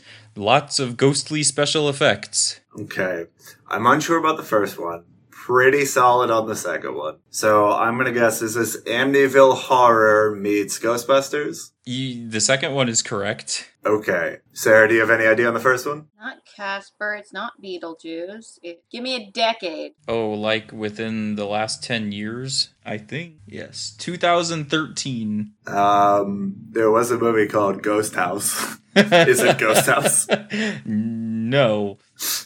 All right. I am throwing in the towel. Can you give one more hint? All right. Let's get one more hint. Sarah, you get one more guess and we're moving on. I feel like I should know this. There's a room of the house with a bunch of like museum artifacts and a creepy doll. Wait, is this Annabelle? No. All right. I got no idea then. It is The Conjuring. Ah, a movie I've heard of and not seen. Now, I'm looking through pictures of it. I may be wrong. The house may not actually get destroyed, but yeah, I know don't they remember the house getting. I know parts of it get broken during the movie, but maybe it's not yeah, I can't destroyed. remember- Yeah, I don't remember the house getting destroyed. Well, then that's my fault, but it's close enough. That's all right. be I mean, I wasn't. I wasn't gonna get it regardless. Annabelle is in the universe, so you were close. yeah. Sure. Annabelle is it's the also doll. it's also a recent horror film and the most recent horror film that I could pull. All right, so my first one here. Since this is a supernatural horror film where a young girl gets taken by a spirit and her parents call in the experts to make a house call to save her. And a horror film featuring the burial of a beloved family pet, a father trying to save his child, and dead bodies rising from the grave. Is dead better? Sometimes dead's better. Oh, that may be a reference to one of these films, and I don't know if I've seen either of them. oh. I I think that I in reading the description of this film, I think that might be the correct film. What film are you thinking of? Is the second one Pet Sematary? you are correct. Yes. Yes, that was an attempt at one of the quotes. Sometimes dead is Yeah. I have That's not, not a seen very- that movie. That is also a really bad Maine accent, so don't come at me. Yeah, uh, that voice needs more lobsters. To be fair, only one person has a Maine accent in that movie. I had an idea for the first one, but you said you don't think you had seen either of them, so it can't be the one that I'm thinking of. It's possible both of these were on the list of horror films I've never seen. we should watch Pet Sematary. We might come October. Mr. Munster does a great job in that movie. Herman Munster, Herman Munster. the man from My Cousin Vinny. He's the Yeah. judge of that film. Yeah. yeah. Oh yeah, he's great. Utes. Uh, forgot about that. No, he's great. He plays the neighbor. so the one that I keep having in my head is Beetlejuice, but that can't be right because I know you've seen it. It is not Beetlejuice. We've, We've also all watched seen the it. podcast. I know, that's why I know you have seen it. Here's some hints. I say she was taken by a spirit. That does not mean that she was taken away from the home. She's still there. Perhaps she is taken over. Oh, The Exorcist. It is The Exorcist, yes. Hmm. Oh, they. Do, I guess the priests. Yeah, they are experts Alrighty, so yes, that was The Exorcist meets Pet Sematary. Sarah, what's your first one? because it is a horror movie where um, a group of experts led by a woman with powers herself are called in to help with a small child who has some sort of special connection to the spiritual world. Meets a horror movie where a small child has some sort of extra super shiny spirit that makes them more susceptible to ghosties. Huh. So the second one could be two things. hmm Um, Uh. from your description of extra shiny, I am thinking The Shining. It is. I went for the obvious one. Okay, good. All right. So the other one is That a was- woman with paranormal ability comes in to help a child deal with her own paranormal ability. Is that that has- Teen Witch one that we already talked about? No. I said it was a group of experts led by a woman with supernatural powers. And the child has supernatural powers that are a prop. I'm sure you have not seen this movie. All right. Oh, And that's I fair. mentioned it I will- earlier. I'll throw in the towel immediately and just say X Men. This is a movie I mentioned earlier. That's why I And said Teen Witch. And it's not Teen Witch. Is it Halloweentown? No. It doesn't fit. I know. That's why it's a joke. If it's not The Conjuring, it's the other one. Annabelle. No, Annabelle is part of The Conjuring. Okay. If it's not The If it's Conjuring, not the it- Conjuring, Amityville Horror. Patrick Wilson's in both of them. if it's not the Conjuring, it's the people that are already here. I don't know. It's Insidious. Insidious. oh, that okay. thing that we have not seen. I have again. That's a film that I've heard of. I have not seen a lot of modern horror. But both Conjuring and Insidious are ones that are current and have multiple incarn like they have franchises. Yes, And I think have Patrick they a horror Wilson's in franchise. both of them. That wouldn't surprise me. Good for you, All right. Patrick Wilson. So yours was or just to recap for our audience. That was Insidious meets The Shining. yes. Yeah. I had a different movie as my second one as first, which is why my Shining one was a little wonky. But then I realized my second movie was too much like my first movie. Oh, interesting. Was your never mind? Mark, go ahead. But I'm not you're- going to guess the movie in wanna- case you used it. Stick with me on this one. Oh boy, here we go. Oh no. A family moves into a home but do not know that the deceased still reside there. Their daughter is the first to notice the specters and communicates with them, and at first glance, the ghosts only perform pranks and act friendly but eventually turn mean. Uh, meets a, f- uh, a movie where a family's daughter mysteriously disappears within their home, although they can still hear her and she can hear them, but neither can see the other. After investigations, an area is discovered that crosses to another realm where the parent goes to rescue the child and gets pulled back to their own reality just as the rift closes. Whew. I mean, both of them are really good in that they relate to this film very well. I have, I, I have an answer. I'm sure it is wrong. One of them is a joke. Uh, is this, is this The Others meets The Lake House? no, Okay. I was gonna say Beetlejuice them. meets something. that is correct. How did you get the others? I don't know. I wasn't really paying Have attention. you Well, that's why I said What? these, uh, these were really long ones that I didn't remember being this long when I wrote them. Have All right. watched the others? No, I haven't. I know I it was in my mind of like ghost films. And I, I know there's a family. I assume the youngest child notices the activity first. No, no, No. The mother does. All right. actually, I guess And I have seen it, but it's there- been a while. Can, anyway, can I spoil this movie that's like 15 years old for you? I know the twist. I They're can read- the ghosts! I can read the second one again because it was really long, but unless you remember what it was, It's the movie where Gary Busey lives in the walls. that's just creepy anyway. That is a real Uh, movie, though. There is a movie where Gary Busey lives in the wall. I'm trying to think of So, where Portal would so close. Yeah. a hint would be it is not a movie. Oh. Are you thinking Silent Hill. No, that is a movie? Are you thinking of Stranger Things? no, but that's Okay, closer ish. Closer. So I it's think a Silent Hill would have worked, kind of. One of them. One of them like should have worked. paranormal TV series. Is it the X Files? no, okay. Oh, um, Narnia. Twin Peaks. there is She's another dead. older show that's very well known for paranormal sci-fi things. What episode is that? Did you hear Sarah? Yes, I Is heard her. That is correct. What episode is that? It's called Little Girl Lost. Oh, I do remember that now. And they draw the whole thing on the wall with chalk because they find a portal behind her bed. Yes, that's Oh. right. I remember that specific one now. That's not one I rewatched that. I watched the doll one with Telly Savalas. Yeah, I watched the cornfield one with the creepy child. Wish him to the cornfield. Mhm. All right, my second one here. A film featuring a suburban family with three kids where Craig T. Nelson plays the father. The mother risks her life to save their youngest child from being lost forever. And the end of their film sees their home destroyed and the family at a motel. It's the one I didn't watch. No, meets A supernatural horror film prominently featuring a young girl and a television displaying static. Are you sure? Because I haven't seen the second one. It's probably not the second one. What was uh what was the first thing you said? I mean the second the Um, second movie, I mean. Something about static. The first movie was The Incredibles. That is correct. Is that in the first one? Yes.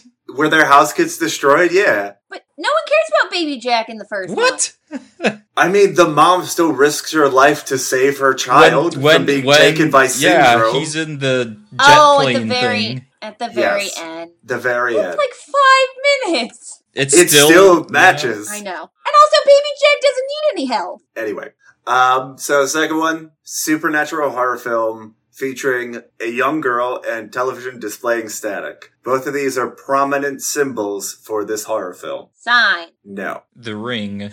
It is The Ring, with Samara climbing out of the television that's static. Signs does have tapes, but it's not static. It's just watching TV. It's just TV. Just TV. It's not TV, it's HBO. Alright, so that was The Incredibles meets The Ring. Sarah, go ahead. To be fair, I've seen The Incredibles like once. Wasn't one of my Oh, favorites. boo you. Not my least favorite either. If I told people my least favorite, everyone. like when I Um, say that Tarzan is a bad movie. Uh, it's more like when you say Aladdin is a bad movie. I've never said that. I didn't like Inside Out. I'm sorry. Yeah. Oh, Inside Out is not a good one. Thank you. We also didn't We see all the watched whole it thing. together. but- We also, Also, The we also signs were all saw a Spanish Spanish. version dubbed in English. um. So this is about a family that moves into a house and starts having ghostly interactions that mainly um the youngest child has the most connection to. Meet. Oh no! Why did I? Oh, a movie where a small child has interactions with a TV that involves getting sucked into a portal. I don't know why I did this one. I'm so sorry. It made sense at the time I was writing these very quickly. okay. Um, so I have a guess. The second one I know is not correct. It is also a joke. You're probably right. It's not. Um, is this Amityville Horror Yes. meets Monkeybone? No, but think think just as stupid. oh. Like think totally unrelated to horror and anything that would connect it. Ha. My other guess is Who Framed Roger Rabbit, Ooh. though I don't think they get sucked into TV as much as like cartoon characters are real. Yeah. Think about getting sucked into a TV. I know. Because I was writing these, I had like the two minute bathroom break to write these, and I was writing very quickly. Uh, to be fair, you've had the same amount of time we all have Yes, to write that's these. I think I wrote older ones, but I don't remember if I dreamed that or I actually did that or if I know where I put them. I love that you can't remember if it was a dream or not. I have very vivid dreams. Oh, okay. She dreams about scratching off her face after I eating was bugs. trying, so I was trying to find films where people get sucked into televisions, and I think I abandoned that because I couldn't find the one I was No, thinking no. of. This is very, well, small children sucked into TVs, very famous. There's two versions and a musical. Oh, well, I could think of two versions of, well, they wouldn't get sucked into TV in the first one, but they do definitely in the second one. Technically, all versions are a musical, but the- Pleasantville. The stage. I mean, technically correct, but not what I'm thinking of. There's there's a movie version, a remake of the movie version, and then they there was a stage show, but then they made it into a different Broadway musical with some added music, and it had Christian Borle in it. that means That nothing means to me. nothing to Um, if I say the sucking into the TV was used as a device for Hammer for products. Oh, oh, wait, no. there And was that episode of Doctor Who where people's faces got sucked into the TV. This is a very famous movie. We've all seen it. I have been in the play myself. Yeah, it could be very famous. I was just not ringing a bell right now for me.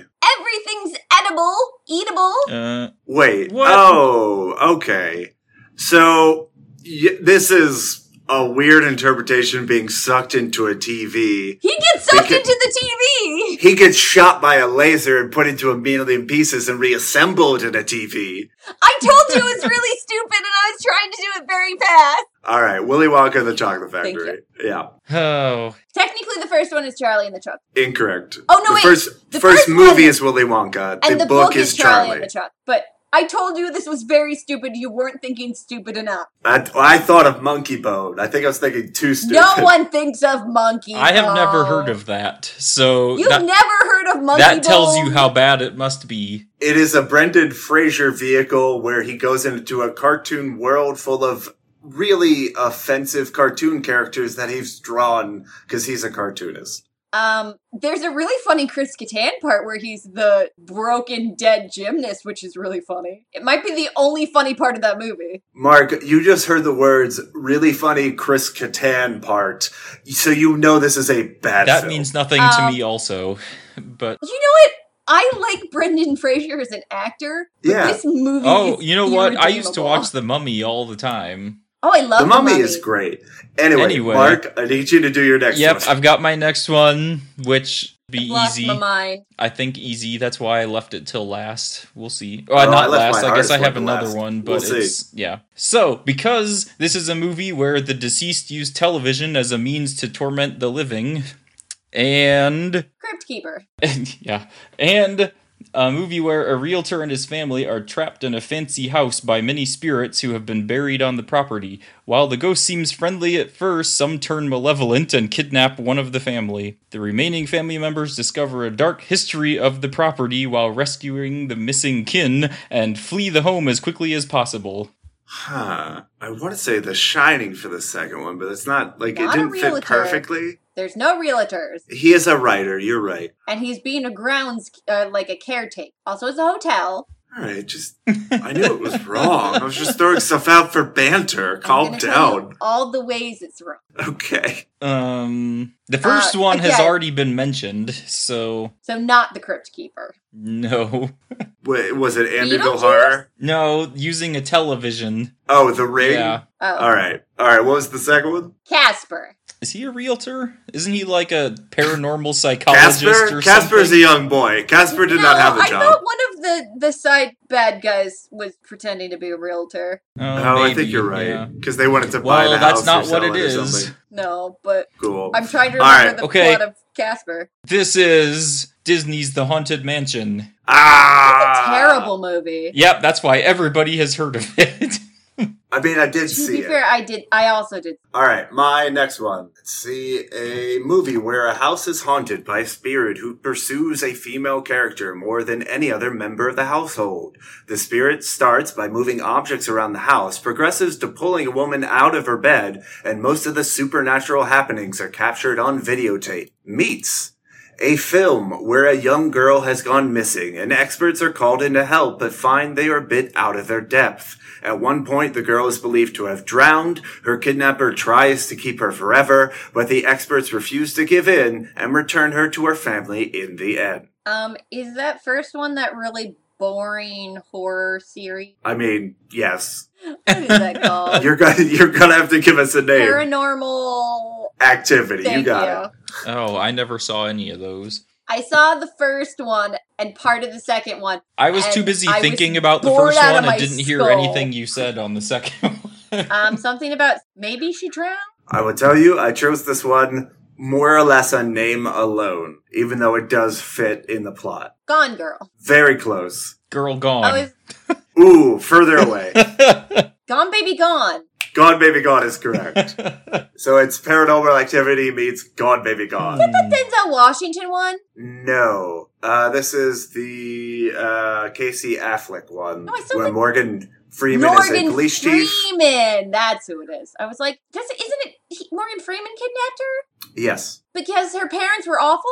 yeah, her parents were hopped out on drugs and drug addicts and selling drugs, and it's all bad. So it turns out he she should have stayed with Morgan Freeman. Yeah, but the cops have Um, to do the right if thing. If you guys want to know what that Happa one was that I switched, that was too close to uh, Insidious, it was Stephen King's Rose Red. oh, I wouldn't have got that. I wouldn't No, have either. because no one else has watched that miniseries except for my sister and I a dozen times. Mark, let's do your final I have one and speed through it. One Let's go. more. let's see. It's kind of a fake one, but kind of also true.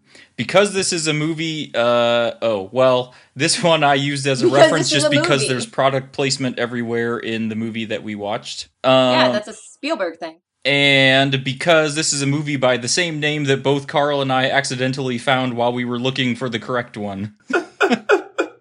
Wait, was was one of your links for the movie Poltergeist just Poltergeist, the 2004 remake? Yep. Great. Uh, and I want to say, I forget what your first one was. Was it Spielberg related? I can't remember. I just said it was because there was product placement everywhere in this film that we watched. Is it E.T. or Mac and Me? Neither. It could be any one of a billion films. Carl mentioned a character from this film as a sweatshirt that covered up the clown. Oh, Star Wars. Hooray! If Chewbacca. that was one of the first things I noticed when I was watching it is like in their bedroom, it was just Star Wars everywhere. Oh yeah, because they're kids in the 80s. Of course Yeah. they have that. Anywho, uh, let's move on to our second game, which is alternate taglines. A word or phrase you would see on the movie poster for the film that encapsulates the theme, though possibly misses the point. Alright, Mark, you're gonna start us off again. Uh, what is your tagline for the movie, Poltergeist? Poltergeist, grim grinning ghosts come out of the closet. Is that a line from the Haunted Mansion soundtrack? It is part of Ghost one. comes out to socialize. Uh, as often happens, I don't love all of mine. I perhaps Yeah. love this one the least. Uh, so it is Poltergeist. They're here. They're fear. Get used to it. I don't often like any of mine either, though. So Sarah. Poltergeist, stacking champion since 1982. Very good. All right, Mark. Uh, Poltergeist. Real estate development is a grave business. Oh, oh, oh, coming hard with the bad pun. Hmm. All right. Um, so mine is, uh, because of the history of the film I've mentioned earlier, uh, it is Poltergeist. Close Encounters of the Other Side. Mm. Hmm. wow. I love your reaction. I love the judgment that is coming towards me as soon as I stop speaking. Yep. uh, Poltergeist, next time, use Century 21. I like that we're kind of most of us are using real estate. I I love the product placement product placement that is in that tagline because it matches the product placement in the film. Uh, All right. So my final one here uh, involves that the experts that they call both of the both of the like big experts happen to be women, which is a really nice touch. Uh, so mine is Poltergeist. Who are you gonna call? Weird ladies. This sounds like all the people I've played in like musicals is a lot of Uh huh. Yeah. I betcha. All right. kind of my Uh, so our final game is the TV guide game, a description of the plot of the film you would find in a TV guide or Netflix description that accurately dis- uh, portrays the plot, though possibly misses the point. All right, Mark, start us off. What is the plot of Poltergeist? Carol Anne's parents refuse to believe her when she says a TV show came to life. To prove them wrong, she joins the TV people in their world. Ah, uh, mine is. After a brief hiatus from cable, a suburban dad gives up on television forever. hmm I, I make that noise, but mine are not better. Um, a suburban man learns that he definitely needs a new job. All right, Mark. When a team of paranormal investigators encounter a job that is too large for them, they enlist the help of an expert medium who is a little mystic. Nope, nope, nope, nope, nope. Ah, jeez. Um, crow. All right. Um, my final one here is parents call in the experts to help their little girl come out of the closet. hmm Nope, nope, nope, nope. Okay. A bunch of college researchers learn that they know nothing about their field. True. Uh, All right. I have one more. Let's hear the terrible pun. After land developers purchase land to build a new subdivision, the current residents have a bone to pick with the new owners. There it is. There's that terrible pun you know and love. Mark always delivers. I'm done with all of you. Huh, so let's go on to our review scale. Our first review scale is, of course, our infamous potato scale, where we tell our audience what they can expect to feel while watching this movie in terms of our relationships with potatoes. So, as always, I have not prepared. So one of you can take it away. What is Poltergeist in terms of potatoes? Not me. Are are you a potato? No, I just haven't looked at the thing. Um, so, well, we talked about this slightly before we started because I was trying to make up a new one and I did not decide on one. So, I don't I, like I feel like the stuff that's in our list didn't necessarily fit this movie. I don't Some of them fit. I don't know if one like encapsulates it. yeah. Um like we talked a bit about at least the way I saw it, it kind of started off slow which we have oven baked potatoes means that it takes too long to get started. I don't have uh I guess I don't want to put it as like a first place potato, but I definitely enjoyed it. We do have a second place potato. I, I I see that. I think we tried to make a third place potato, but we couldn't figure out what kind of fries would be third place. Although, also, as I mentioned earlier, I was expecting kind of the schlocky 80s horror movie, and it ended up being a lot better than I thought. And we do have one for better than expected. So I kind of want to be like oven baked potatoes and red robin fries. um,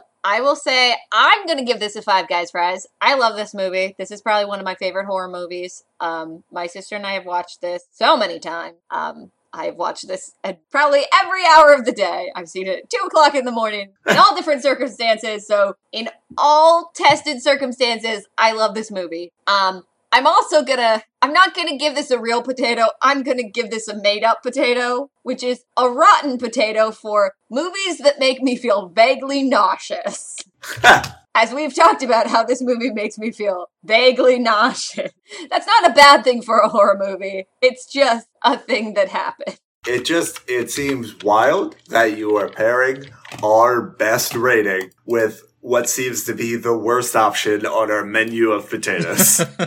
Just just a thing that makes me be It's well, and it's interesting because, uh, like I said, it's I had never seen it before, but as someone who apparently has watched it many, many, many times, it's one of your favorites. So I love this is it's I- it's a testament to the movie the fact that you've seen it that many times and and Like- still love watching it. a lot of horror movies I like ironically. like we talked about Ghost Ship earlier. I love Ghost Ship, but I love Ghost Ship ironically. There are parts of that movie that are just incredibly stupid. Um, I like Stay Alive as a horror movie. Ironically, that movie's very bad. Um, this movie I just love. I think it's scary. I think it's funny. I think it's I think it's just really good. Um, I just think it's a good horror movie, as opposed to those other ones where I think, like Final Destination, I like. I don't find it scary. I just find it funny. Um, this one I just find scary. All right, so my reviews in terms of potatoes are going to be in a similar vein. I very much enjoyed this movie. I don't think, even though this film is super influential, incredibly well done, I don't know if I can give it a five guys. Uh, but I think uh, it definitely earned a black potato, especially like given what Spielberg is known for. This is a very uh, darker departure for him. Spielberg's kind of all over the board. He kind of just does what he wants, doesn't he? He is, but he's also known for like really heartwarming family children's films. I'd say that's his real bread, bread and butter. like Schindler's List and Saving Private Ryan. Oh yeah, those are for kids. Perfect. No one dies. No one is tr- emotionally traumatized by those. There's definitely also no naked women in them. All right, fair enough. But those are also historical films. Yeah, the na- they're Based they're on history. historically naked women. Yes, women used to be naked. It's a it's a fact of history. They're historically naked Nazi women. Sarah, that's how you got children in the past. Naked women. They were there. So I think I have to give it a black potato. Um, just based on Spielberg's reputation, this for me is, it's a little different than what he's known for. Not necessarily bad. He does a great job, but it is legitimately scary.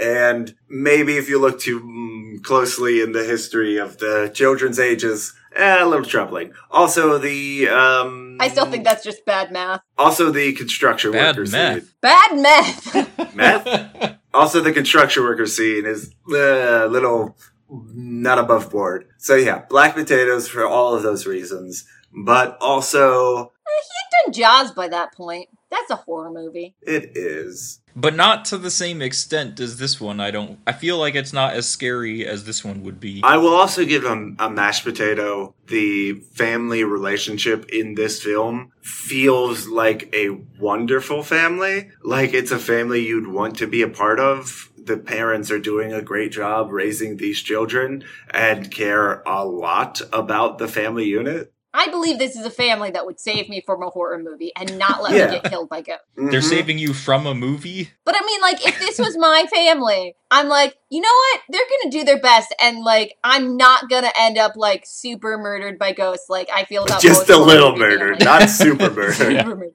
Like, if I end up murdered by ghosts, you know what? They did their best. I'm not gonna haunt them. Like most horror movie families, I'm like, no, they're hundred percent getting haunted. They're trash. All right, and my final thing that I'll give it is I will give it a steak and shake, which is our second place potato. Yeah, I couldn't quite give it a five guys, but I think it's it's gonna be up there in my rating scale. This is it is very good. I don't think it's on the level of what we call five guys for me, but it is very close. and I didn't say that when I was doing mine, but I would definitely put it in that same realm. I don't know if it's right up there as a Five Guys, but it's definitely very good. So that takes care of potatoes. Let's go on to our other review scale, which is a more traditional uh, number scale telling our listeners should they go back and watch this film.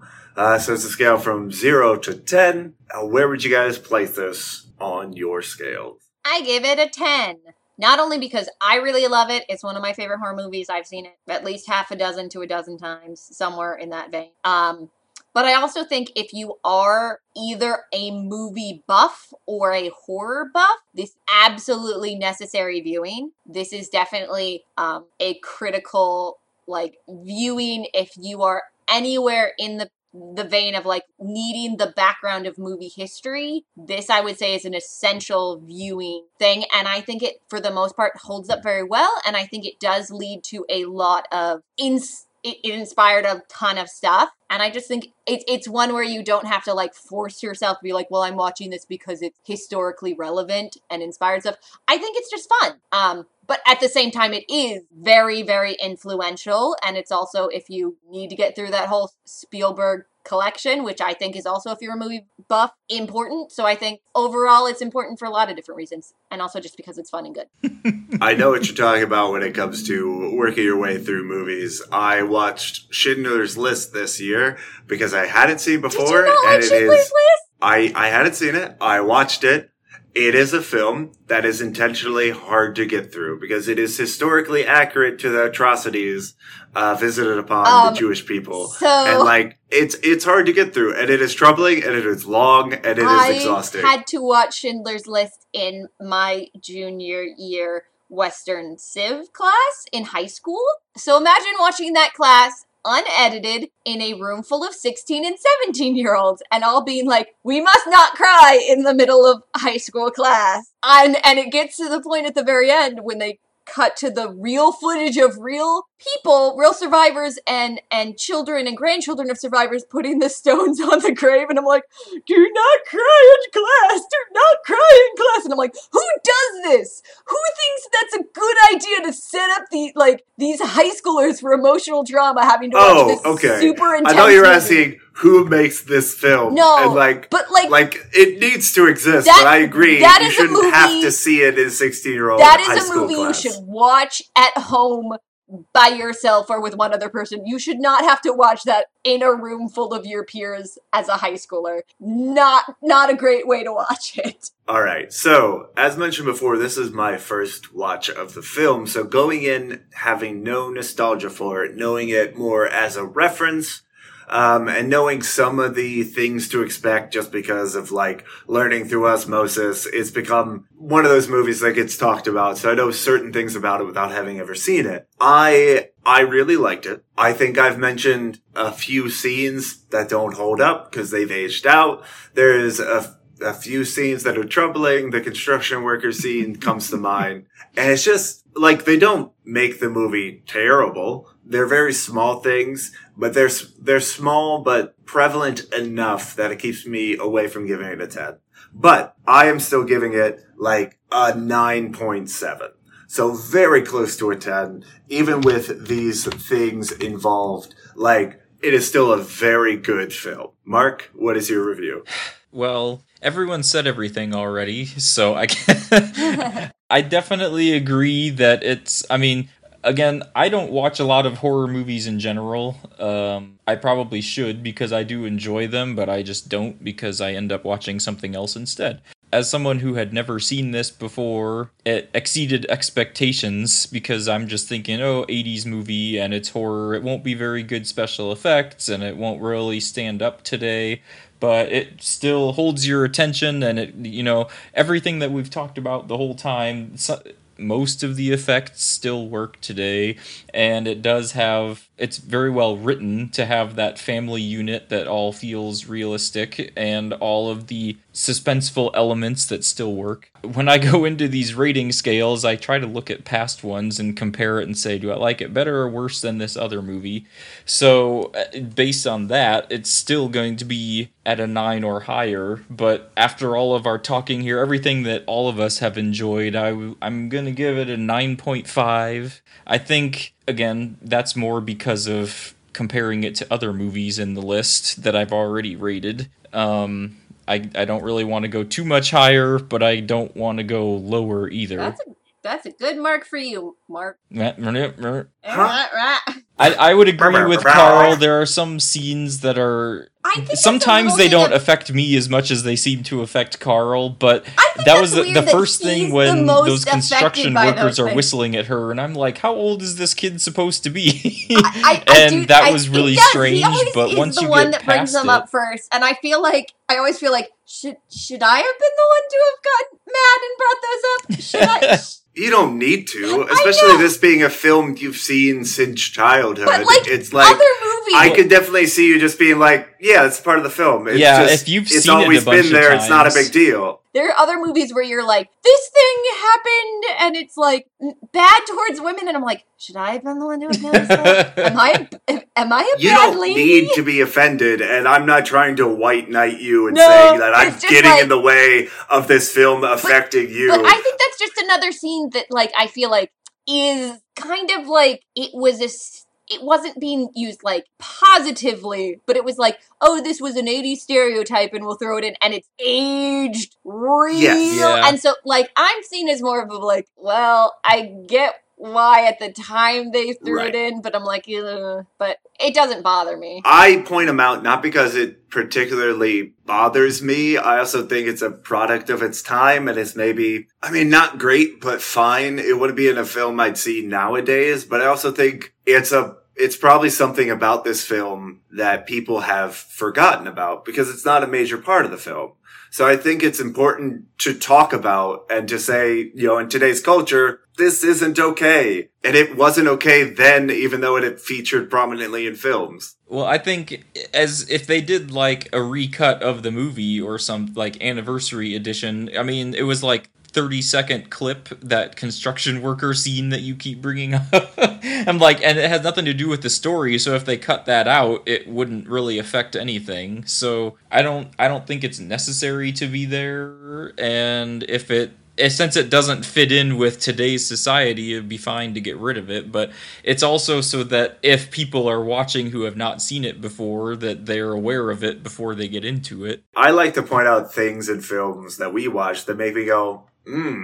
Uh, just, just because those are not like in these favorite films, they're not necessarily things people remember. And I want to like, it's something interesting to me to point out is like, did you forget about this scene? This scene is not great. But is it just as a little bit an insult to the construction workers as well as we're like they're they're like blue collar guys, so that means they're gross. Oh, I see. So they must be gross and hit on ladies instead of they're just kind of guys who work there and just do their work. we we didn't have to give them any characteristics. Like it's not important that these guys have lines. It's not important that we establish their characters Except because they're they're, not important to the film. If we just saw shots of them riding on machines, making their pool, that establishes everything we need to and gets rid of the grossness of them hitting on a 16 year old girl. But it kind of does.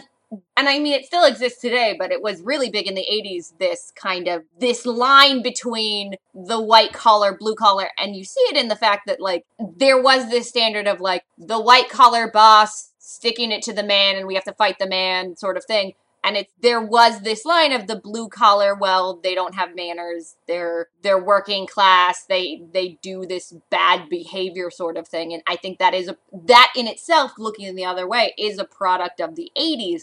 And so the stereotype of the blue collared worker who's building the pool doing this catcalling thing is kind of not only if you're seeing it from the feminist kind of anti women side, but also from the well, this is a a characteristic of the lower class, working class, poorer people. It's something they do, and which was which was the thing in the eighties. You see a lot of these things where it was the the little guy versus the rich businessman and things like that. These divides between classes were like there. You see it all the time in these eighties sort of things, seventies, eighties kind of era. And it, it definitely feels to me is like, we gotta, well, we got construction workers in this film. We gotta have the scene where they are rude to women. We gotta have that because every film with the construction worker has this seed. So let's do it. And you, you don't need it. And it doesn't work here. It doesn't work anywhere, but like, it's not a full adult woman. To be fair, I can't tell anyone's ages. But And- she, the character is 60. Yes, but 16 year olds in the 80s all look the same age as me. In my mind, I'm like, Sure. that is a me person. So obviously, that is a me person. I guess and and teenagers today all look older than me. And I'm like, I don't know anyone's ages anymore. I mean, I don't want to bring up this whole conversation that even though we've been talking about it for 10 minutes now in the middle of our games, Sure. but I th- This is reviews. one thing that I had wondered The point is, is Sarah's a bad like lady. you pointed out, her dad is their boss, and Yeah. I'm not sure if they were like friends of the family or like they all knew each other or something because it almost came off that way but at the same time why would you be hitting on her so it was kind of like mm, There is a point in the film where a construction worker leans in the window, takes a sip Yeah, of the right. coffee, and eats some coffee cake off of the counter. And I think the mom comes in and addresses him by name. Yeah. Or like maybe he addresses her as Mrs. Such and Such. Maybe they're just really bad at their job and they've been working there a very long time. And they've gotten to know the family. What, like years? Yeah, they're just really slow. They're like, it's taking so hard to dig. What is what is so hard in this ground? It's totally not dead bodies. What is this weird thing that kind of looks like a dead body? Just be maybe broken up rock. It's so hard to dig through. and we don't know how much time has passed while they've been getting experts to come search for their daughter but the pool is still just a muddy hole in the ground they haven't even made I told progress you, past that they're yet really bad at their job. No, I think the family just stopped investing money in the pool because Oh. their daughter was gone. I have an idea. Turns out these are not adult contractors. They were just really hard living teenagers that have been like like smoking and drinking and living it up in the city and they're actually like 14 but look really old because they have lived a hard life. See, that And makes that's it okay. Why they are hitting on the 16 They are catcalling the 16 year old girl who is out of their league and like a, a way older than they are. And like they don't understand how to interact with women. They're also trying to pilot their way through adolescence and they're going to make mistakes. And this is a And that's mistake. why they're also really bad at building the pool because they can't. They don't want to admit, "Hey, actually, we have no idea how to build a pool. We're just gonna wing it." You know, Carl's also the one who brought up the fact that the daughter keeps going out at all hours with the boys and knows where the hotels are. So maybe Turns they just know been- her from there. Maybe she's been taken Okay, over that is, by. that is supposing that these are these 14 year old boys who would know where a 16 year old girl would go. Maybe she's actually being possessed by like a forty-year-old like Wild West ghost who's like, "I used to work in a saloon, and I'm gonna go have me some fun." Okay, wait, wait. So the 16 year old is being possessed by a 40 year old ghost who is not dead 40 years, but was 40 years old when she died. Yes, and worked in Okay. a saloon during the gold rush, which was in And Northern then- California, on, not Southern California, on, but ex- Hold doesn't on. matter. So these 14 year old child laborers are hitting on what they think is a 16 year old, but is actually a 40 year old in a 16 year old No, body. they just somehow are drawn to the energy of the Old West saloon ghosts. they just somehow know this because it's like the ghost scent. The ghost scent. also, by saloon ghost, uh, do you mean prostitute? kinda. Okay. But they're just drawn to the ghost scent. They just know the ghost scent. They're like, this ghost smells like older, sexy woman. When Spielberg listens to our podcast, he now knows the way to rewrite the story to make it so make you were sense. supposing that there is a oh we did have ghost scent earlier with right? young Yeah, girl. that's what I. Yep. but i thought that was body scent Ghost pheromones! we have gone off the rails and i think it's time I don't to get know back why you're them surprised. so we can pull into the station and finish this podcast Did you uh do anything about what you thought of today? What you learned today? What did we Oh, learn to not let Sarah have I mean, I have a the lesson. The lesson's very obvious, but we'll get to it. uh, so, Sarah, let's go on to what is this section called? It's not plugs.